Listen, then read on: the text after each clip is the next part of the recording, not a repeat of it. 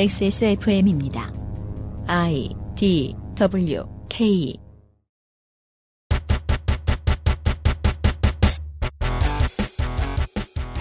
최순실 등 민간인에 의한 국정농단 의혹 사건 진상규명을 위한 국정조사 특위의 마지막 청문회 그것은 알기 싫다에서 정리해 드리겠습니다.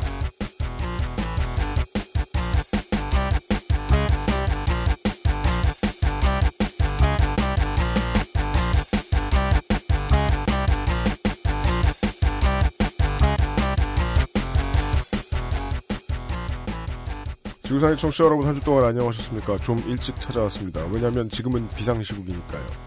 XSFM의 비상시국 대책위원회의 유현식 간사입니다. 윤세민 위원장이 앉아있습니다. 네, 안녕하십니까. 윤세민입니다. 네, 어, 덕치료 아저씨 들어오셨습니다. 보안 손님이면 묻지 않고 통과시켜야 되는 거 아닙니까? 이게 우리 덕치료 아저씨가 감기가 걸려가지고요. 네. 보안 손님이랬는데 고환 손님. 홍성 홍성가 덕질 간사가 예 보, 보안을 지키며 앉았고요. 주름이 아주 많이 진 인사하세요. 스웨터를 입고. 네, 안녕하십니까.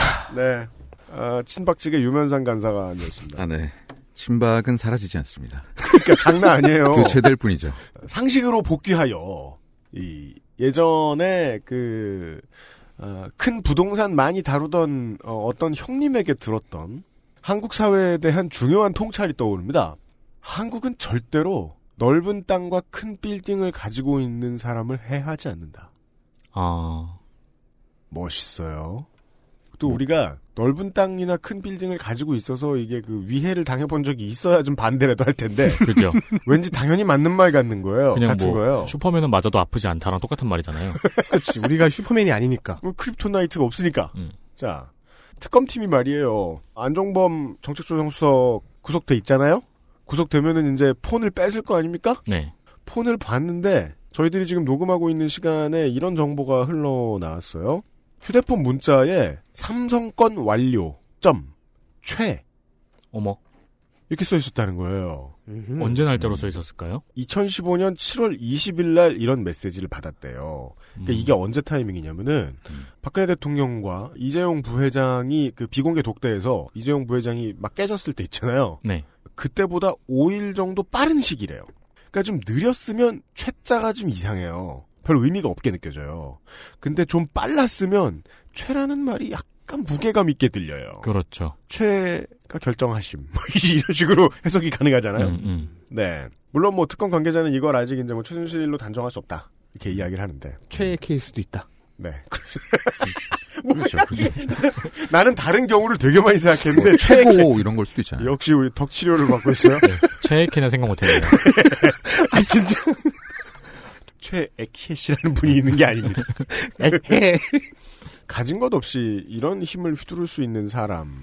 한국에서 예, 제가 이제까지 주변 사람들에게 들어온 바가 맞다면 지금 가지고 있는 재산들을 앞으로 추적해야 되는 지난한 시간 동안 여전히 유리한 위치를 점하고 있습니다.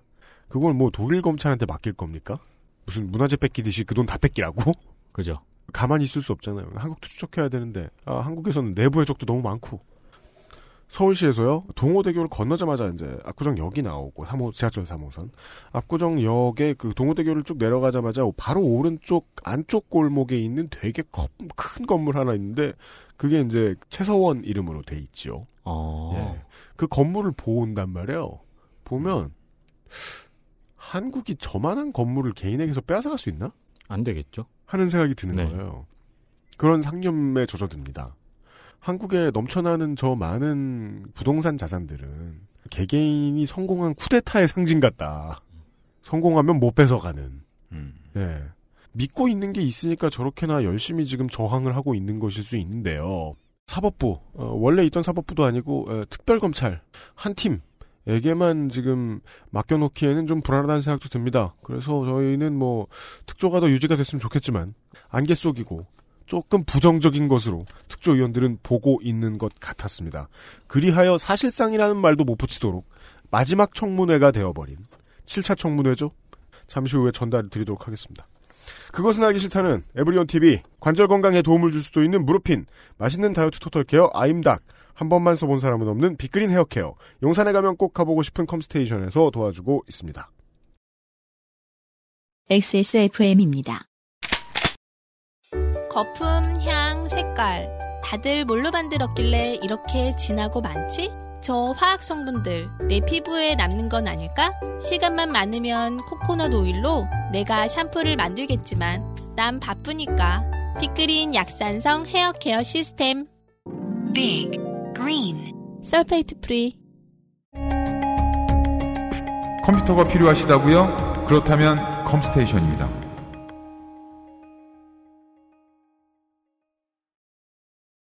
청문회 기록실을 소개하도록 하겠습니다. 1월 9일 저는 마지막이라고 하기보다는 마지막이 될 수도 있는 네. 이라고 하고 싶습니다. 우리 덕간사 보기에는 마지막이 됐으면 좋겠는. 그렇죠. 네. 마지막이었으면 좋겠는데 네. 100% 확률은 아니니까요. 음. 사실 우리들이 이게 청문회 관련된 기록실 작업하는 환경을 보았을 때는 음? 그 청문회를 밤 12시부터 하면 참 좋을 것 같아요. 그 뭐냐 그 저 프리미어 리그 보듯이 네, 네. 우리가 밤에 늦지막히 모여서 정리하고 팝콘 먹으며 예. 차라리 그쪽이 나을지도 모르겠다. 맞습니다. 네. 음. 어쨌든 24시간 넘게 깨 있는 건 이제 그만하고 싶은. 네, 1월 9일 7차 청문회였습니다. 저 특위의 진용이 좀 변경이 됐습니다. 네, 꽤 어. 많이 변경이 됐죠. 왜냐면은 그 어, 팬시 업체가 지금 정당을 창당했죠? 아, 네. 아무 뜻도 없는 내용의 영어가 막 써 있는 그 노트를 판매할 것 같은. 네. 네. 아, 바른 정당이 생겼어요. 음, 생선뼈를 싫어할 것 같은. 그 한국 특유의 오른쪽 성애를 되게 잘 보여주는 이름이죠. 네, 네. 바른 게 있다고 생각하는 오만함. 예, 이게 바르니까 어, 왼쪽은 양아치 하고 탄압할 준비가 돼 있는 마음 같은 음. 걸 보여주는. 아니 그리고 이 바른이라는 단어가 네, 그 과거 이 MB가 네, 주로 많이 썼던 음 그렇죠. 단어라고 하더군요. 네, 음. 맞아요. 그러니까 MB 계열에서 이제 생- 생성된 여러 가지 네. 그래서 음. 음모론은 많이 있죠. 국민의하고 합칠 거라는. 음 그거야 뭐. 네. 그럼 바른 국민? 바른 국민의 정당이 되죠. 음. 음. 아니면 국민이 바른 정당. 네. 그, 그렇게 얘기하니까 뭔가 이상한데. 아까 국민이 그- 누구와 싸워서 쳐 바른. 이게 친박간사가 해준 얘기가 그게 의미가 있는 게 이게 신이계의 단어인 거예요. 네, 이게 친이계가 자주 쓰는 그래서 메인 키워드예요. 예. 자신들의 성격이 일정한 정관을 가지고 모인 것이 아니다라는 걸 다시 한번 강조하고 있다는 의미죠. 음. 그러네요. 지금 그 원내 4당이 있는데요. 하나의 당 빼고는 다 누가 싫어서 있는 당이에요. 자, 아무튼 바른 정당 때문에 원래 바뀌었어야 되는 게 많았는데 어떻게 됐는지 좀 확인을 하셔야 되겠습니다. 네, 일단 100년 전의 dandy boy 이완영 의원이 음. 그리울 거예요. 드디어 사임에 성공했습니다. 네, 그 100년 전에 도망쳤어요. dandy boy면은 모던 보이라고 표현하는 게 낫지 않을까요? 네. 그럴까요? 네. 네. 모던 약간 경성의 느낌. 근데 음, 모던의 모던- 느낌은 아니고 약간 dandy의 느낌. 예. 그래요? 아무튼 그 모던 느낌도 모던 있는데요. 비읍시옷 오이 뽀이 네. 아, 네. 보이. 내가 내가 비읍시옷 내가 그런 뜻이 아, 아니라 네. 네. 후임 간사로는 정유섭 의원이 뭐 정유섭 의원은 나름 친박의 이- 목소리를 내면서도 또 이제 그 자리에서 내려오면은 무대 뒤에서는 아 집권 여당이니까 이래 이러고 있는 거지 네. 음. 이런 식으로 나름의 그 균형을 찾으려는 모습을 전략. 네 네. 좀 균형이 아니고 자기 살기 위해서. 그렇게도 볼 수 있죠. 네. 좀- 시니컬하십니다. 아, 저 친박, 친박이죠. 아, 네. 깜짝 놀랐네요. 실수했습니다. 네. 네. 대신에 이제 이완영 의원의 위원 자리를 보임하는 사람은 이제 이채익 의원으로 됐는데요. 음, 네. 그런데 이채익 의원도 사임해버립니다. 달아납니다. 그렇습니다. 지가 지켰는 줄 몰랐던 것 같아요. 독이 된 성배 혹은 그냥 독 네. 그런 취급을 했죠. 음, 그래서 엄용수 의원이 음. 보임해 옵니다. 네. 엄영수 의원이 나타납니다. 저는 엄영수 의원이라는 분이 있으신지 요번에 알았어요. 음. 네. 저도요, 사실은. 네. 사실은 저희가 이제 늘 떠올리기로는 네. 예, 바둑 잘 두고 바둑잘. 이 원로 네. 코미디언 한 분 계시죠? 그 같은 코미디언 이름에. 그분은 놀라운 일을 하신 분이에요. 80년대 TV에서 어, 온 국민에게 매주 주말마다 자기 주민등록번호를 공개하셨던 분이에요. 어 네? 정말요? 네. 무슨 얘기예요? 그게 요즘은 그 할수 없다. 엄영수 개그맨 엄영수 씨가 밀던 그 생성기로 돌렸나? 개그맨 엄영수 씨가 밀던 그 유행어 중에 하나였거든요. 네. 나중에는 잘- 그게 잘 된다 싶으니까 거대한 자기 그 주민등록증을 판넬을 만들어 와가지고 자랑하고 막 그래요. 그때는 주민등록번호가 공개돼도 아무런 페널티가 없었던. 60년대 TV 이런 때만 해도 인터뷰 따면은 밑에 주민등록번호 써놨었어요. TV에서. 음... 아무튼 어. 개그맨 엄영수 씨가 코미디언 엄영수 씨가 중요한 게 아니라 이 엄영수 의원은 그 레어하지만 나름 전통이 있는 음. 아 경남북의 철새죠. 그러니까 이게 전통이 있는 철새. 그렇죠.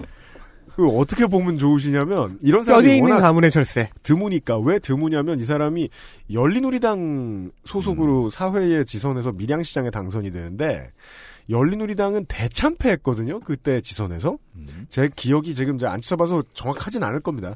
제 기억이 맞다면 지자체장을 20자리도 못 가져갔을 거예요, 아마. 그 중에 밀양씩이나 있던 거예요.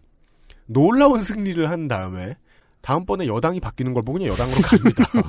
그런 사람이에요. 그, 울- 저 울산의 강길부, 김해의 이만기, 뭐 이런 사람들이 있어요. 여당이니까 그때 들어갔다가, 음. 나중에 다음 여당으로 옮겨 탔던 사람들 중에 한 명입니다. 네. 이 사람의 이름을 우리가 그 전에 뉴스에서 많이 들으신 거는 그때였어요. 그 신공항 유치 때 신공항 유치를 우리 동네에 하는 걸 반대하는 시민분들이 계셨어요. 그분들에게 폭행을 했던 너 같은 시민 필요 없어라는 드립으로 유명해졌던. 어. 그래서 그 피해자분이 전치 뭐 몇 주, 뭐 4주, 5주 이렇게 받았대요. 어. 근데 2주면 그냥 뒷목 살짝 잡은 건데 네. 4주면 뭐 기스가 좀 간 겁니다. 그죠, 그죠. 네. 그렇죠. 그런 엄영수 의원. 네. 밀양시장 재선 경험이 있는 사람이니까 그렇습니다. 당연하게도 밀양, 의령, 함안, 창녕을 지역구로 합니다. 그렇습니다. 현재 초선이고요. 심지어 신익의 핵심이었던 조혜진을 무소속으로 때려잡고 올라온 네. 인물입니다. 음. 아까 초선은 열린우리당, 재선은 한나라당이라고 말씀드렸죠. 네. 그리고 친박으로 분류됩니다. 친노 출신 진박입니다. 매우 유니크합니다. 유니크합니다. 그리고 이제 새누리당이 분당을 했지 않습니까? 특위 구성을 재조정해야 한다는 이야기가 나올 수밖에 없습니다. 네. 그렇죠.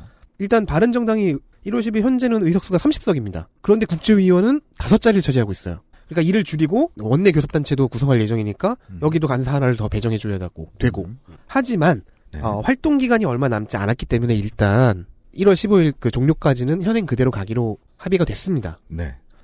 대신에 활동 기간이 연장이 된다면 그때 다시 구성을 하자. 이렇게 합의가 됐죠. 네. 그렇게 되면 아마 이제 바른 정당이 갖고 있는 자리 중에서 한 자리 내지 두 자리 정도는 어, 새누리당으로 가게 되겠죠. 음흠. 음. 제 2당이니까요. 네. 친박 위원이 늘어날 겁니다. 그리고 도- 아마도 활동 연장 시가 되면요.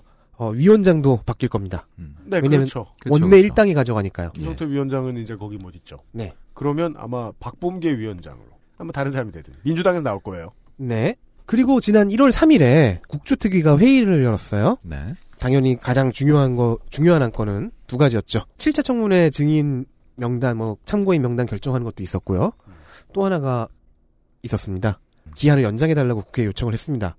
그런데, 김성태 위원장에 따르면, 원내 사당의 원내 대표가 모이긴 모였는데, 기간 연장에 합의하지 못했다. 음. 그래서 위원들은, 아니, 어느 당이 기간 연장에 반대한 거냐, 꼭 캐물었습니다. 그 위원장은, 아, 이게 제가 특정해서 말할 수는 없는데, 음. 네. 인터넷에서 정우택을 검색하면 음. 어느 당인지 알 것이다. 무슨 소리야 그게? 요즘 비꼬시는 능력이 많이 늘어나셨어요. 네. 어쨌든 활동 기간 연장이 임- 이미 한번 무산됐기 때문에 이날 있었던 7차 청문회에서 재차 기간 연장 촉구를 또 결의합니다. 김성태 위원장은 그 3일 회의에서도 그렇고 그 9일 7차 청문회에서도 그렇고 원내 사대표가 가능한 한 빨리 다시 모여서 합의를 하고 국회 본회의를 열어서 기간 연장권을 통과시켜 달라는 희망을 지속적으로 어필하고 있습니다. 네. 이 당이 바른 정당으로 떨어져 나갔기 때문에 보는 손해입니다. 이건 지금. 음. 네. 증인이 안 나온 사람들이 너무 많아가지고요. 우리 저 위원회에서 그냥 정리해 버렸네요. 예, 어, 안 나온 이유에 대해서. 증인만 20명, 참고인만 3명이었는데 증인은 2명, 참고인 1명 출석했고 최종 증인 2명이 더 출석해서 결국 5명으로 마감했습니다. 네. 증인들을 보겠습니다. 안봉근, 이재만, 문고리 3인방 중 2명이죠. 박근혜가 경북 달성에서 정치 입문하던 시- 그 시절부터 쭉 비서관이었던 사람들입니다. 어, 불출석 사유는 현재 알려진 바에 의하면은 네. 연락이 닿지 않음. 실종. 네. 클로킹 상태입니다. 네. 사실상 잠적 상태로 현재 탄핵 재판도 불출석하고 있습니다. 저는 이분들의 안위가 좀 궁금은, 저, 걱정이 돼요. 아, 예. 그렇기도 해요. 그렇게도 언제부터 사라졌는데, 아직까지 행방이 묘연하다니. 저는 잘 살 거라고 네. 생각해요. 그런가요? 네. 글쎄요. 보, 급 사발면을 조심해야겠다. 김한수 행정관도 있습니다. 최순실의 태블릿 PC를 개통해준 사람이고요. 대선 당시 댓글 달고 트위터도 하고 일백을 퍼나르고 하는 활동들을 했던 사람입니다. 음. 네. 그럼 이거는 누구나 부러워하는 정말 정직원이네요. 네. 그러니까 바로 그. 국정원을 지원한 것이죠. 음. 어, 이 사람은 어떻게 이 자리에 갔는가? 최순실 조카의 친구입니다. 이 조카는요, 어, 최순실 씨 언니인 최순득 씨나 동생인 최순천 씨가 아니라 어머니인 임선희 씨가 그 최태민과 결혼하기 전에 네. 전 남편과의 사이에서 나왔던 장녀 최순영 씨 아들이에요. 그러니까 이복 언니의 아들의 친구를 데리고 온 거죠. 그러니까 이쯤 되니까 저는 이거 보고 이 정도 수준이면은 전 국민이 관련이 있는 게 아닌가. 그쵸. 왜 여섯 단계만 거치면 다는 사람이잖아요. 전 국민이 최순실의 일당이다. 이런 거를 한민족이라고 그러죠. 그러니까 저도 이렇게 좀 뒤져보면 최순실 씨와 관련이 있을 수도 있을 것 어, 같아요. 나도 그럴 것 같아요. 그러니까 내가 겔탭 정도는 개통해 줄 수 있다. 음. 아, 이복 언니의 아들의 절친. 네. 음. 내가 일배 글 정, 일배 글 정도는 나도 퍼다갈 수 있다. 아무튼. 네. 네. 어, 불출석 사유는 확인되지 않았습니다. 그 지난 4차에도 증인 신청을 했는데 그때도 불출석했었는데요. 네. 당시에는 주소 불명 이 불출석 사유여서 의원들이 많이 의사진행 청와대- 발언을 네. 통해서 청와대 네. 행정관인데 주소 불명입니다. 그러니까요. 무슨 저 재헌 의회 처음 생겼을 때인 것 같아요. 집을 알 수 없는 사람이 왜 이렇게 많습니까? 그래서 그때 위원들이 많이 화를 냈죠. 청와대가 주소를 주지 않아서 뭐 찾지 못한다는 게 말이 되느냐. 네, 그 그럼 저 이 사람 저저 민번도 없는 거 아니에요 아직? 출생신고 안? 당시 그리고 청와대뿐만이 아니라 검찰. 검찰 에서도 주소를 주지 않았다고 지적했었죠. 엄영수 의원이 나와서 이제 민번을 가르쳐 주고. 당신의 번호는 이거. 아니 민번도 없나 봐. 어떻게 이럴 수가 있어요? 아니면 뭐 야. 아담이라든가 하치네미크라든가 아, 아, 그 아담? 음. 어, 그러면, 이, 아, 최순영 씨의 아드님은 뭐야? 친구가 사이버야? 아니 행방불명인 사람이 너무 많잖아요. 네. 공직하던 사람들이. 그리고 또 다른 행정관, 윤전추 이영선, 일명 겨울 연가. 연쇄 연가범. 네. 그러니까 그 이제 코너에 몰렸죠. 새해가 시작됐는데 연가를 쓰는 쓰기 시작하는 바보는 흔치 않습니다. 한국에서. 네, 행정관 듀오죠. 네. 어, 뭐, 윤전추 씨, 어, 대충 들어서 아실 것, 아실 수도 있겠습니다만, 네. 트레이너인데, 행정관으로 특채가 된 이상한 기적을 보여준 사람입니다. 그렇습니다. 전혀 상관없는 직책으로 갔죠. 네, 어, 윤전추 트레이너, 어, 최순실에게 그 혐오 발언 들은 사람이죠 최근에. 크리스마스 카드 음, 아. 맞아요. 시집가라고. 아, 예, 아따 나쁘더라 최순실. 이영선 행정관은 어, 이영선 행정관은 최순실의 수행비서 역할을 했던 영상이 유명하죠. 그렇죠. 예, 핸드폰을 액정 잘 닦아서 기름 잘 닦아서 건네주시는 매너남이셨습니다. 몸이 되게 좋잖아요. 네, 몸도 어. 좋고. 그러니까 그 네. 자켓에 인물도 훤칠하더군요. 자켓에 평소에 알코올을 묻히고 다니는 거예요. 아 소독이었어 그게? 닦아주려고. 맹장 쪽에 맹장. 그럼 그 소재가 안경 닦는 그 그렇죠. 아니 소재로 거기만 그러니까 거기만 딱 예, 패치돼서 아 안경 닦는 소재로 정장 만들면 되게 그러니까 안주머니도 하늘 하늘 거릴 거 아니에요? 닦으면 좋 괜찮겠는데요? 네. 안경도 닦고 자켓을. 네. 어, 윤전추는 현재 탄핵 재판은 출석을 했습니다. 그렇죠. 근데 연락이 닿지 않아서 불출석했습니다. 그렇습니다. 그리고 이영선은 검찰과 특검 조사에 영향을 줄 수 있어서 나올 수 없다고 밝혔습니다. 그리고 박재홍, 박원호 승마 감독들이죠. 네. 어, 삼성 한화가 정유라를 지원한 것 등과 관련해서 음. 어, 연관된 인물들입니다. 박재홍 감독의 경우에는 이제 개인 레슨 하느라 광주광역시에서 음. 지난번에 못 올라오셨던 분인데 근데 개인 레슨을 하다가 실종되셨어요. 레슨이 너무 많아져가지고 음, 바빠 음. 죽겠는. 그러니까 이- 말을 막 엄청 빨리 타시는 중- 중인데 네. 아니면 말, 말 사이에 껴있는 걸 못 찾는 걸 수도 있고. 말 구유 같은데 지금 구조해야 될 아. 상황일 수도 있어요. 말이 빽빽하게 있어가지고 네. 네, 레슨이 너무 많았어. 그래서 지금 박재홍 씨는 연락 두절 상태고, 네. 그리고 박원호 씨 같은 경우에는 음. 동일했죠? 예, 암수술, 후두암. 암수술 네. 이후로 의 요양 치료 중이라는. 네. 그리고 저는 꼭 보고 싶은 사람인데요. 유진룡 전 아, 문체부 장관입니다. 이분 보고 싶어요. 네. 아쉬워요. 이 사람은 이제 인사청탁, 블랙리스트 등을 폭로했죠. 그렇죠. 어, 장관직을 스스로 그 던지고 나온 사람인데 네. 어, 진영 장관과 비슷한 케이스라고 음. 볼수 있습니다. 네. 네.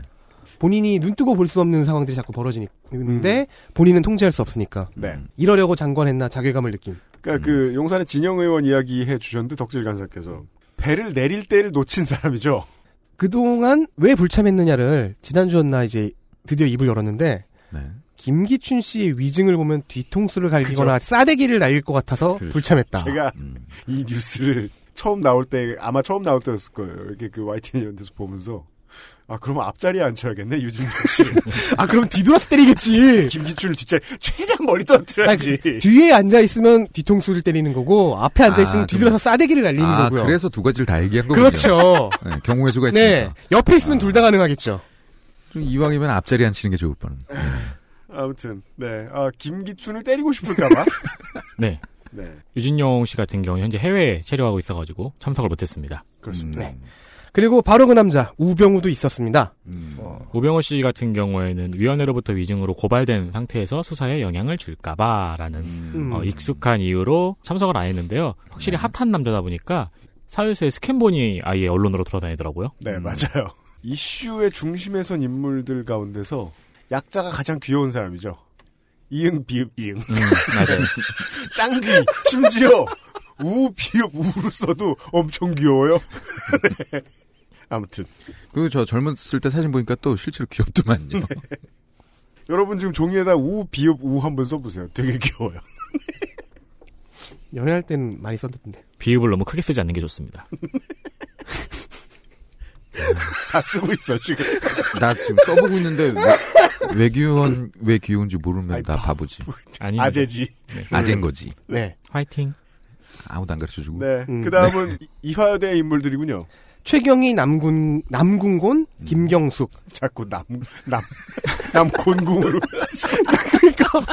아니 점점 남근곤이 되고 있어요. 그러니까요. 아, 그 무엇이 돼도 곤란하다. 세상의 모든 남궁 씨 여러분께 죄송합니다. 네. 네, 아, 정유라의 입학 및 학사 특혜를 봐준 3인방이죠. 음. 어, 총장, 입학처장, 최대학장. 어, 최경희 씨 같은 경우에는 병원 치료를 이유로 불출석했고요. 네. 김경숙 씨 같은 경우는 암 치료를 이유로 네. 불출석하였고 남궁곤 씨는 참석하였습니다. 혼자서. 그리고 정동춘 씨 사퇴한다고 했- 말은 한 적이 있는데 후임도 없고 임기도 1월 12일까지는 보장이 되어 있고 네. 어, 자기도 욕심이 아직 남아 있는 것 같아서 음. 그냥 저냥 이사, 이사장을 꿰차고 있는 K 스포츠 재단의 이사장입니다. 네. 그, 저, 저 그만 안 둘만 하죠. 그, 일단은 새우 770. 네. 음. 그리고 네. 차도 받고 차량 제보. 네. 예. 버텨야 됩니다. 그러니까 사퇴한다고 말을 했는데 안 지키는 거죠. 네, 조여옥 대위도 이번에 호출을 받긴 했습니다. 전 의무실 간호장교였죠. 네. 어, 조혁대는 청문회에 이미 한 차례 출석했고 특검의 참고인 조사도 임했으며 국방부 위탁교육 일정상 출석이 어렵다고 전했습니다. 가장 긴 사유죠. 네, 그 원래 이제 특검에서 조혁 대위를 출국 금지를 시켰었죠. 네. 근데 특검의 조사가 끝난 12월 30일에 출국 금지를 풀고 출국을 허용했습니다. 아, 한국에 있어요. 네. 음. 있는 걸로 일단 알려져 있죠. 네. 어, 그리고 조윤선 현 문화체육관광부 장관입니다. 어, 이 사람은 대단해요. 사면속으로 장관급 직책을 역임한 회전문 인사의 주인공입니다. 그렇죠. 네. 여가부 장관, 정무수석, 문체부 장관 이렇게요. 어, 총선에서 자기가 그렇게 밀어줬, 청와대급으로 밀어줬는데도 공천 하나를 못 따고 돌아오면, 그랬는데, 이렇게 바로 장관 또 준다. 진짜 오른팔. 네. 네. 흔히 문화예술계 블랙리스트에 관계된 것으로 알려져 있습니다. 어, 그리고 과거 경선 상대였고, 서초에서 네. 쳤죠. 현재도 정치적 공방, 법적 고발로 싸우고 있는 라이벌 이혜훈 의원과의 배틀이 관심사였지만 성사되진 않았습니다. 어, 조윤선 장관 같은 경우는 최초에 위, 위원회로부터 위증으로 고발된 상태에서 수사에 영향을 줄까봐 출석할 수가 없다라는 의사를 밝혔다가 네. 오후에 참석하였습니다. 각 당의 간사들이 모여서 점심시간에, 아, 라이브 방송 한번 하죠. 조윤선 불러내기. 그렇죠. 예. 그때, 어, 이용주 의원이 얼마나 귀여웠느냐. 예.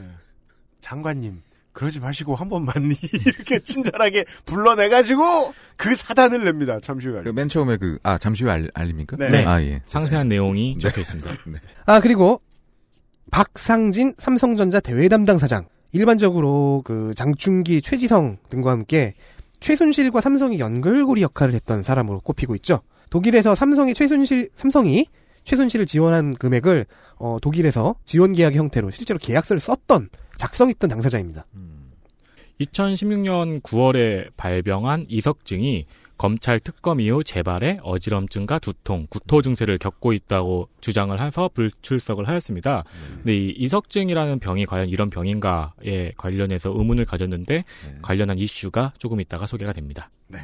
그리고 국정원 국장으로 재직 중인 추명호 씨가 있습니다. 역시 문학의 블랙리스트 그리고 대법원장 사찰에 개입했다는 관련 정황을 의심받고 있는 사람입니다. 이 사람 같은 경우에는 이 7차까지 청문회를 본 사람의 입장으로는 어, 존재부터 먼저 입증을 시켜야 될 것 같은 네. 그 이런 느낌입니다. 사람이 있느냐? 네. 네. 듣거나 본 적이 없다. 현재까지는 무슨 에드가 후보잖아요. 그죠. 네. 그렇죠. 또 요원은 또 일견 그래야 될 이유는 음. 있죠. 그래서 현직 국정원 요원으로서 공개 석상에 나가는 건 적절하지 않다는 이유로 불출석하였습니다. 그럼 가면을 쓰고 나오면. 그러게요. 요즘 복면가왕도 음. 유행인데. 그리고 그 분명히 나온다고 했었던 메이크업 팀이 안 나왔어요. 네. 아, 정송주, 정매주 자매입니다. 음. 어, 정송주 씨는 미용사, 정매주 씨는 분장사. 음, 음. 두 사람은 8일까지는 1월 네. 8일까지는 증인으로 나오겠다고 했는데 정작 당일이 되니까 아침에 갑자기 불출석하겠다라고 밝혀와 버립니다. 불출석 사유를 불면증, 독감 등으로 건강이 악화돼 방송 카메라 앞에서 정확한 증언을 하지 못할 정도로 심신이 피폐해졌다라고 주장하였고 이 외에도 이제 뭐 어, 우리는 일개 시민인데 너무 무섭다라는 식의 심경을 전한 것으로 알려져 있습니다. 뭐 다른 사람은 뭐 두세 개 시민이냐? 그... 아니 근데 이런 경우에 이제 건강상의 이유로 이제 불출석 사유를 표시했을 때 진단서를 같이 첨부하나요? 네, 보통은 첨부를 하죠. 첨부를 해야 되는 게 맞는 거죠. 네. 쿠두암 수를 했던 박원호 승마 감독이나 김경수 체리 학장이나 이런 경우에는 뭐 박상진 사장 같은 경우에는 의심은 받을지언정 이거 급조된 거 아니냐라고 의심은 받을지언정 네네네. 진단서를 첨부하긴 합니다. 그러니까 이분들은 첨부했는지 아직 알려지지 그죠. 않았어요. 네, 그런 포인트가 안 나오더라고요. 네. 그리고 구순성 전 경관이 있습니다. 네, 네, 네. 경찰 출신의 경호실 관저팀 직원입니다. 안민석 의원에 따르면 세월호 참사 당일 대통령의 행적을 이 사람이 알 것이라는 내부 제보가 있었다. 관저 경호를 맡고 있는 사람이기 때문에 숨는 사람이 범인입니다. 네, 그렇기 때문에 어 7시간의 비밀에 대해서 풀어줄 증인이라고 네. 판단하여 요 증인으로 이제 불렀는데 2014년 4월 16일 날 휴무일이어서 증언할 내용이 없다고 이야기하고 나오지 않았습니다. 그렇습니다. 하지만 오후에 참석할, 참석을 했습니다. 네, 네. 진짜 그 청와대가 이렇게 꿀직장인 줄은 그러게요. 꿈에도 몰랐다. 음. 네. 휴일에 서로 무슨 일 하는지 무슨 일 있었는지 절대 모르고 그리고 네. 내가 들어가도 청와대에선 모른다. 휴일 그죠. 잘 지켜주고 그리고 이제 참고인이 3명 있었는데 그 중에서 뭐 한 명만 나왔죠. 네. 어, 이제는 참고인 전문으로 보일 거 보이는 노승일 씨, 참고 노부장 나오셨습니다. 참고일 네. 보조진행자죠 보조진행. 아, 네. 네. 이제는 저기 고정 패널이죠. 음. 힐러 같기도 하고. 네. 이렇게 증인 20명 중에서 최초에는 2명만 출석해 있었습니다. 정동춘, 남궁곤 이 두 명만 증인으로 출석을 하였고 여기에 말씀드렸듯이 참고인인 노승일 합쳐서 3명이 7차 청문회에 출석해 있었습니다. 네. 아침에 다들 기다렸다는 듯이 이제 사진 기자들이 넓은 구도로 세 명만 앉아 있는 거 찍어가지고 보여주고 했었죠. 그 네, 지난. 오, 그 우병우 씨 나왔던 게 5차 청문회였죠. 네. 그때만큼이나 단출했죠. 네. 음. 불출석 증인에 대한 고발을 언급하면서 이제는 그 김성태 위원장은 분노가 유일한 할 일이 되었습니다. 그렇습니다. 그래도 마지막까지 출석의 기회를 주겠다면서 어, 고발을 뒤로 미뤘습니다. 음. 네. 그리고 이제 더민주, 국민, 바른정당에서 한 명씩 자원하여 세종시에 있는 조윤선 장관에게 가겠다고 발의를 하였습니다. 네, 알고 보니까 음. 서울에 있었고. 네, 네. 직접 가겠다고 이제 셋이 이렇게 으쌰으쌰하고 출발을 하였는데 음. 그 동해명령장을 갖고 가는 국회 경호팀과 동행하여 잡아오겠다고 했는데 음. 도종환, 이용주, 하태경 이 3인이 출발을 하였습니다. 네. 물론 이제 출발하기 전에 사람이 3명밖에 안, 안 앉아 있으니까 이게 음. 다들 허탈해서 의사 진행 발언을 빌어서 이제 강력하게 성토를 시작합니다. 성토를 한번 이렇게 정리를 해볼게요. 시간 순이 아니라 이제 묶어서 보면은 저는 박상진 사장에 대한 성토가 재밌었어요. 어, 불출석 사유가 병이었잖아요. 음. 이석증. 네. 아침에 의사 진행 발언도 그렇고 오후와 저녁에도 이 얘기가 계속 나옵니다. 음. 하태경 의원과 박영선 의원 같은 경우엔 박상진 사장이 제출한 이 진단서가 좀 이상하다고 지적을 해요. 전문가가 볼 때 급조된 것으로 보인다. 특히 처음에는 진단서를 아산병원에서 받았습니다. 근데 나중에는 서울 삼성병원에서 받아요. 오. 또한 동행 명령장을 전달하려고 이제 요원이 음. 국회 경비처 직원이 삼성병원에 갔더니 폐쇄병동이 들어갔다는 거예요. 이유도 이상합니다. 자살 사고가 빈번해서. 자살 사고가 빈번하여 폐쇄병동으로 들어갔다는 표현은 무슨 뜻이냐면 얼른 이 문장만 놓고 해석하면 그 음. 박상진 상사장이 자살을 너무 여러 번 했다는 거 아니에요? 자살 시도를 자살 자체를 여러 번 한 건 아니고 아니야 자살 사고가 빈번하다며. 그러면 한 사람이 자살을 여러 번 한 거야. 아니, 그러니까 이석증을 앓고 있는 환자가 이석 너무 어지럽고 자살 메스꺼워서 그러니까 뭐? 그렇게밖에 그러니까 그렇게밖에 해석이 안 되잖아요. 않습니까? 근데 이석증이 자살을 부를 만큼 그렇지는 그리고 않은데요. 이 진단서가 이 연, 연가시예요. 홀리셨나 본데. 그리고 이, 이 진단서가 응급의학과 즉 응급실에서 나온 진단서입니다. 어. 뭔가 이상하긴 하죠. 그리고 정송주 정매주 자매 불출석 사유에서도 어, 사유도 지적이 되는데요. 불출석 사유 의심 전문가 하태경 의원 이 두 사람의 불출석 사유가 동일하다. 불면증과 독감이 두 자매에게 똑같이 발병했다는 얘기죠. 그렇죠. 네. 음. 그리고 쌍둥이인가? 사인의 모양이 똑같다. 네. 둘 다 팩스로 왔, 왔으니까 네. 음, 음. 혹시나 공모한 것인지 알아보자. 음, 음. 아. 팩스 온그 번호를 추적해봐라. 라는 것까진 같습니다. 네. 그리고 중요하게 뭐왜 자매가 사인이 똑같을 확률이 높을 것 같진 않다라고 주장하면서 야, 근데 진짜 네. 이 정도의 성의는 보여야 되는 거 아닙니까? 야, 이걸 왜 한 명이서 야, 네가 그냥 알아서 해. 뭐 야, 아, 이런 거잖아. 이 저는. 윤전추 이영선 두 사람도 그랬잖아요. 두 사람이 본인의 신용카드나 통장에 한 그 사인 견본이 필요하다고 제출해 달라고. 참 하태경 의원 집, 꼼꼼합니다. 지배한 양반이요. 네. 네. 그리고 윤전추 행정관의 경우에는 장재원 의원이 최근 수사 결과 두 가지를 언급합니다. 최순실이 윤전추에게 보낸 크리스마스 카드를 공개해요. 새해에는 꼭 시집 가세요라는 문구가 있습니다. 음. 또한 윤 전 추의 개인 핸드폰에 정유연의 전화번호가 입력되어 있는 것이 검찰에서 확인됐다고 합니다. 그런데 헌재에 그 탄핵 심판에 나- 나가서는 탄핵 재판에 나가서는 최순실이 모른다고 주장했어요. 음. 그렇다면 헌재에서 위증을 했다는 간단한 3단 노법이 나오죠. 그리고 또 오차 청- 청문회 기억하시는 분들 다시 뭐 기억을 떠올려 보시면 그 우병우 씨가 변호사 시절에 수임한 사건들에 대해서 의심이 많으니까 어, 세금 계산서 뭐 수임 신고 내역 음. 이런 것 좀 제출해 달라라고 박영선 의원이 요청을 한 적이 있었죠. 그게 아직도 도착하지 않았습니다. 그래서 이 자료를 요청했던 박영선 의원은 이날 내내 이 자료를 계속 독촉을 하고 있었습니다. 우병우 씨 빨리 달라고. 그것 때문에 말이에요. 예, 다른 여러 가지 능력을 가지고 있는 사람이 어, 홈택스도 못 들어가는 사람으로 아무 기능도 없는 사람으로 아무 그러니까 기능도 없는. 공인인증서를 잃어버린 거 아닐까요? 저번에 이제 공인인증서 얘기를 했잖아요. 다시 발급받으면 음, 되잖아. 발급, 발급받는데 아, 10분도 안 그렇구나. 걸리잖아요. 예. 아, 어, 10분 그러니까. 공인인증서를 다시 발급받을 능력이 없었던 거야. 그래서 결국에는 김성태 위원장과 박영선 의원 모두 아 이거 우병우에게 자료 제출 의지가 없어 보인다. 고발해버리자로 음. 합의를 봅니다. 그리고 박영선 의원이 아직 못 받은 자료는 또 있었습니다. 그 삼성과 최, 최순실의 그 업체가 계약을 독일에서 계약을 했, 했는데 네. 이 삼성과 그 업체 사이에 오가도록 되어 있는 게 결산 보고서, 회계 보고서가 오가도록 계약서에 명기가 되어 있어요. 그래서 음. 그걸 좀 달라라고 했는데 역시 삼성은 아직 주지 않고 있었습니다. 음. 그래서 이 또한 제출이 안 되면 당시 독일에서 계약 당사자였던 박상진 현재 폐쇄병동에 들어가 있는 네. 그 사람도 고발하겠다고 공언을 하셨습니다. 네, 고발이라는 게 참 안 무서운 거긴 합니다만은 어, 위원회가 무엇을 하려 했다 혹은 했다 정도를 알려드리기 위해서 그 7차 청문회 초기의 의사 발언들을 정리를 해드리는 겁니다. 네. 그리고 가장 핫한 성토 대상은 조윤선 장관이었죠. 특히 오전 시간에요. 음. 오전 시간엔 조윤선 장관이 없었어요. 네. 가장 처음 의사진행 발언을 했- 한 도종환 의원부터 마지막 의사진행 발언을 한 최규일 의원까지 대부분의 위원들이 조윤선 장관과 블랙리스트 얘기를 꺼냅니다. 뭐 권력의 입장에서 보기에도 이렇게 미운털이 바뀌는 게 쉽습니다 위원들 사이에서 친박 입장에서 보기에도 너무 예쁨 받은 인물이라서 오전 시간에 조윤선 장관을 성토하고 끌고 나와야 된다 아니다 우리가 쳐들어가자 뭐 했던 이런 의사진행 발언들은 나름의 가치가 있는 게 이날 청문회에서 쓰였던 자, 쓰일 자료 혹은 등장할 논지 이런 것들이 프리뷰처럼 지나갔어요.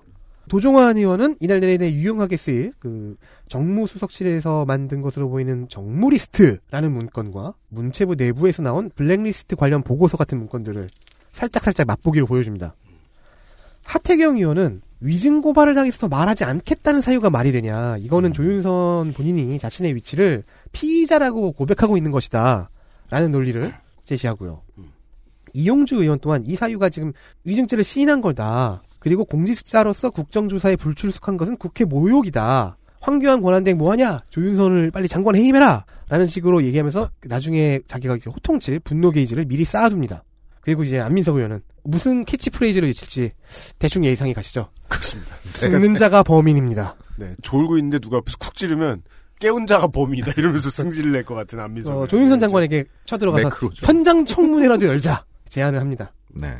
그리고 뭐 이제 친박인 최교일 의원은 좀 이제 우회로를 또 제안하기도 해요. 음. 어, 조윤선 장관과 블랙리스트 관련된 인사들 중에서 어, 조현재 차관이라는 사람이 좀 협조적이다. 음. 여러 정보를 증언하고 있으니까 이 사람을 참고인으로라도 불러보는 거 어떻겠냐. 음. 그러니까 거의 모든 위원들이 뭐 한 명 걸러서 계속 조윤선 하나 걸러 조윤선 하나 걸러 조윤선 얘기를 하고 있는 거예요. 네.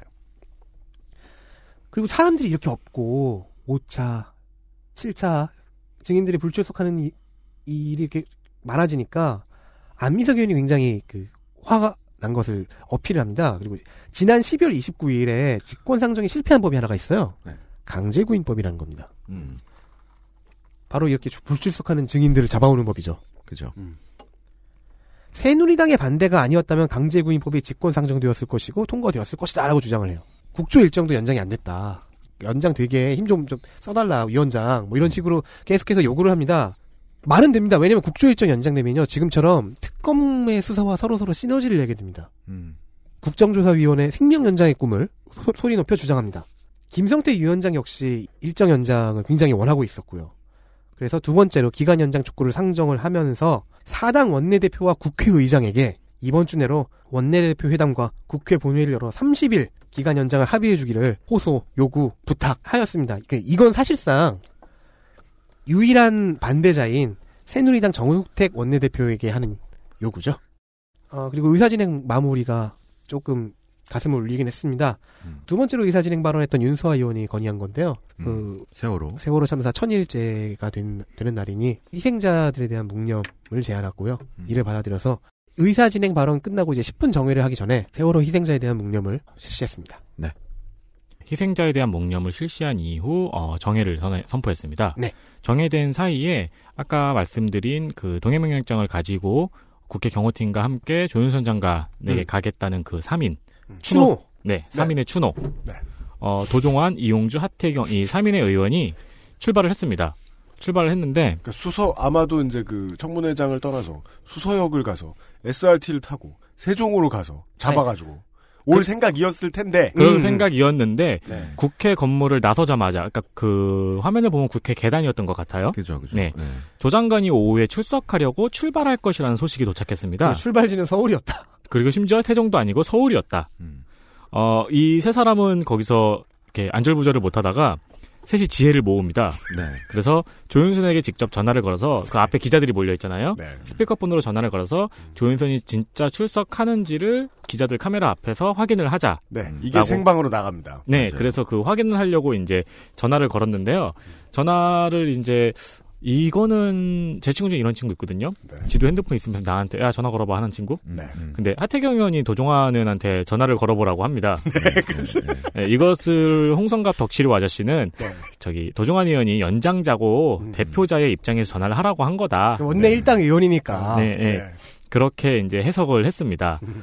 그리고 이용주 하태경에는 기자들이 많이 있으니까 스피커폰으로 하라고 옆에서 이용주 의원이 계속 그 도종환 의원에게. 도중환 의원이 손에 들려 있는 핸드폰에 스피커폰 터치를 해주려고 계속 노력을 해요. 네. 그러니까 여기서 중요한 겁니다. 하태경 의원과 이용주 의원은 68년생이고요. 네. 어, 도종환 의원은 그 비슷해 보이는 연배지만은 54년생입니다. 네. 어이구. 네, 그래서 옆에서 계속 이렇게 그 있잖아요, 이렇게 애니팡 도와주려는 네. 옆, 옆에 앉은 아저씨처럼 네. 이렇게 손가락으로 계속 이렇게 하는데 여기요, 여기. 근데 이제 도종환 의원은 그, 왜 아재들, 아, 그, 고개를 아재들이, 네, 뒤- 고개를 살짝 뒤로 하고서. 할배들. 음, 네. 어느 게 스피커폰이지? 뭐 이런, 이런 눈빛이었어요. 그래서 네. 가까스로 전화가 연결되기 전에 옆에서 이용주 의원이 스피커폰 버튼을 터치를 해줍니다. 네. 그리고 그리고 도종환, 의원은 그거를 귀에다. 대고 통화를 합니다.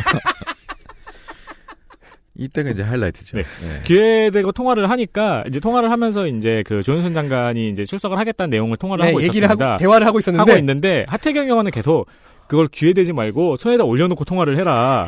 손에다 올려놓고 통화를 해라라고 네. 라고 하면서 마이크를 하단 스피커에 갖다 대고 있었어요. 그러면서 계속 손에 올려놓고 통화를 하라는 식으로 계속 그 그 제스처를 취했죠. 통화 중이니까 말을 못하고. 제스처를 취하니까 도중한 의원은 이거를 바꿔달라는 의미인 줄 알고 바꿔줍니다. 잠시만요. 하태경 의원이 할 말이 있으신 것 같아요. 그리고 또 이용주 의원이 또 바꾸죠. 네네. 그래서 네. 똑같은 것들을 계속 하게 돼요. 그 이 장면은 이 그런 게 생각나더라고요. 그 옛날 영화 중에 새 남자와 아기 바구니. 그 아기 바구니를 들고 쩔쩔매는 이렇게 다소 귀여웠던 3인의 추노팀이 네. 어, 통화에 성공했고 제가 인상적인 것은 이 당시 전화기 건너편에서 들려온 조윤선의 목소리 톤이었습니다. 그렇죠. 굉장히 여유 있고 친절한 voice. 음. 마치 대본을 갖고 방송하는 아나운서 같은 voice로 맞아요, 맞아요. 네. 음. 어, 위증이 고발된 상태라서 증인 선서는 할 수 없다는 부분도 밝혔고. 네. 출발한 것이 틀림없다라고 확인을 했습니다. 증인 선서를 할 수 없는 부분에 대해서 이야기를 하니까 이제 세 명의 의원이 그 부분은 와서 위원장이랑 음, 따로 음, 이야기를 하되 일단 일단 오시라. 일단 그 오시라. 마치 용인해 줄 것처럼 되게 부드럽게 얘기했죠. 그렇죠. 일단 네, 오늘 오세요, 오세요. 일단 오세요. 와야 네. 되니까요. 어, 될 거예요, 될 거예요. 온 다음에 박살 내야죠. 네. 와야 네. 박살을 내지. 그죠? 이용주 의원 특유의 이제 그 굿캅 모드로 네. 음. 예, 친절하게 말하다가 와서 부러뜨려 버리죠. 예.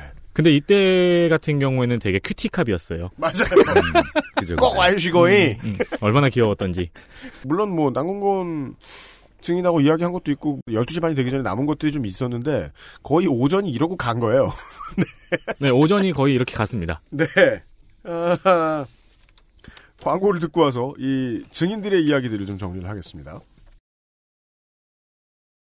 XSFM입니다. 닭가슴살의 비린내와 퍽퍽함이 공포스러웠다면 premium safe food 아임닭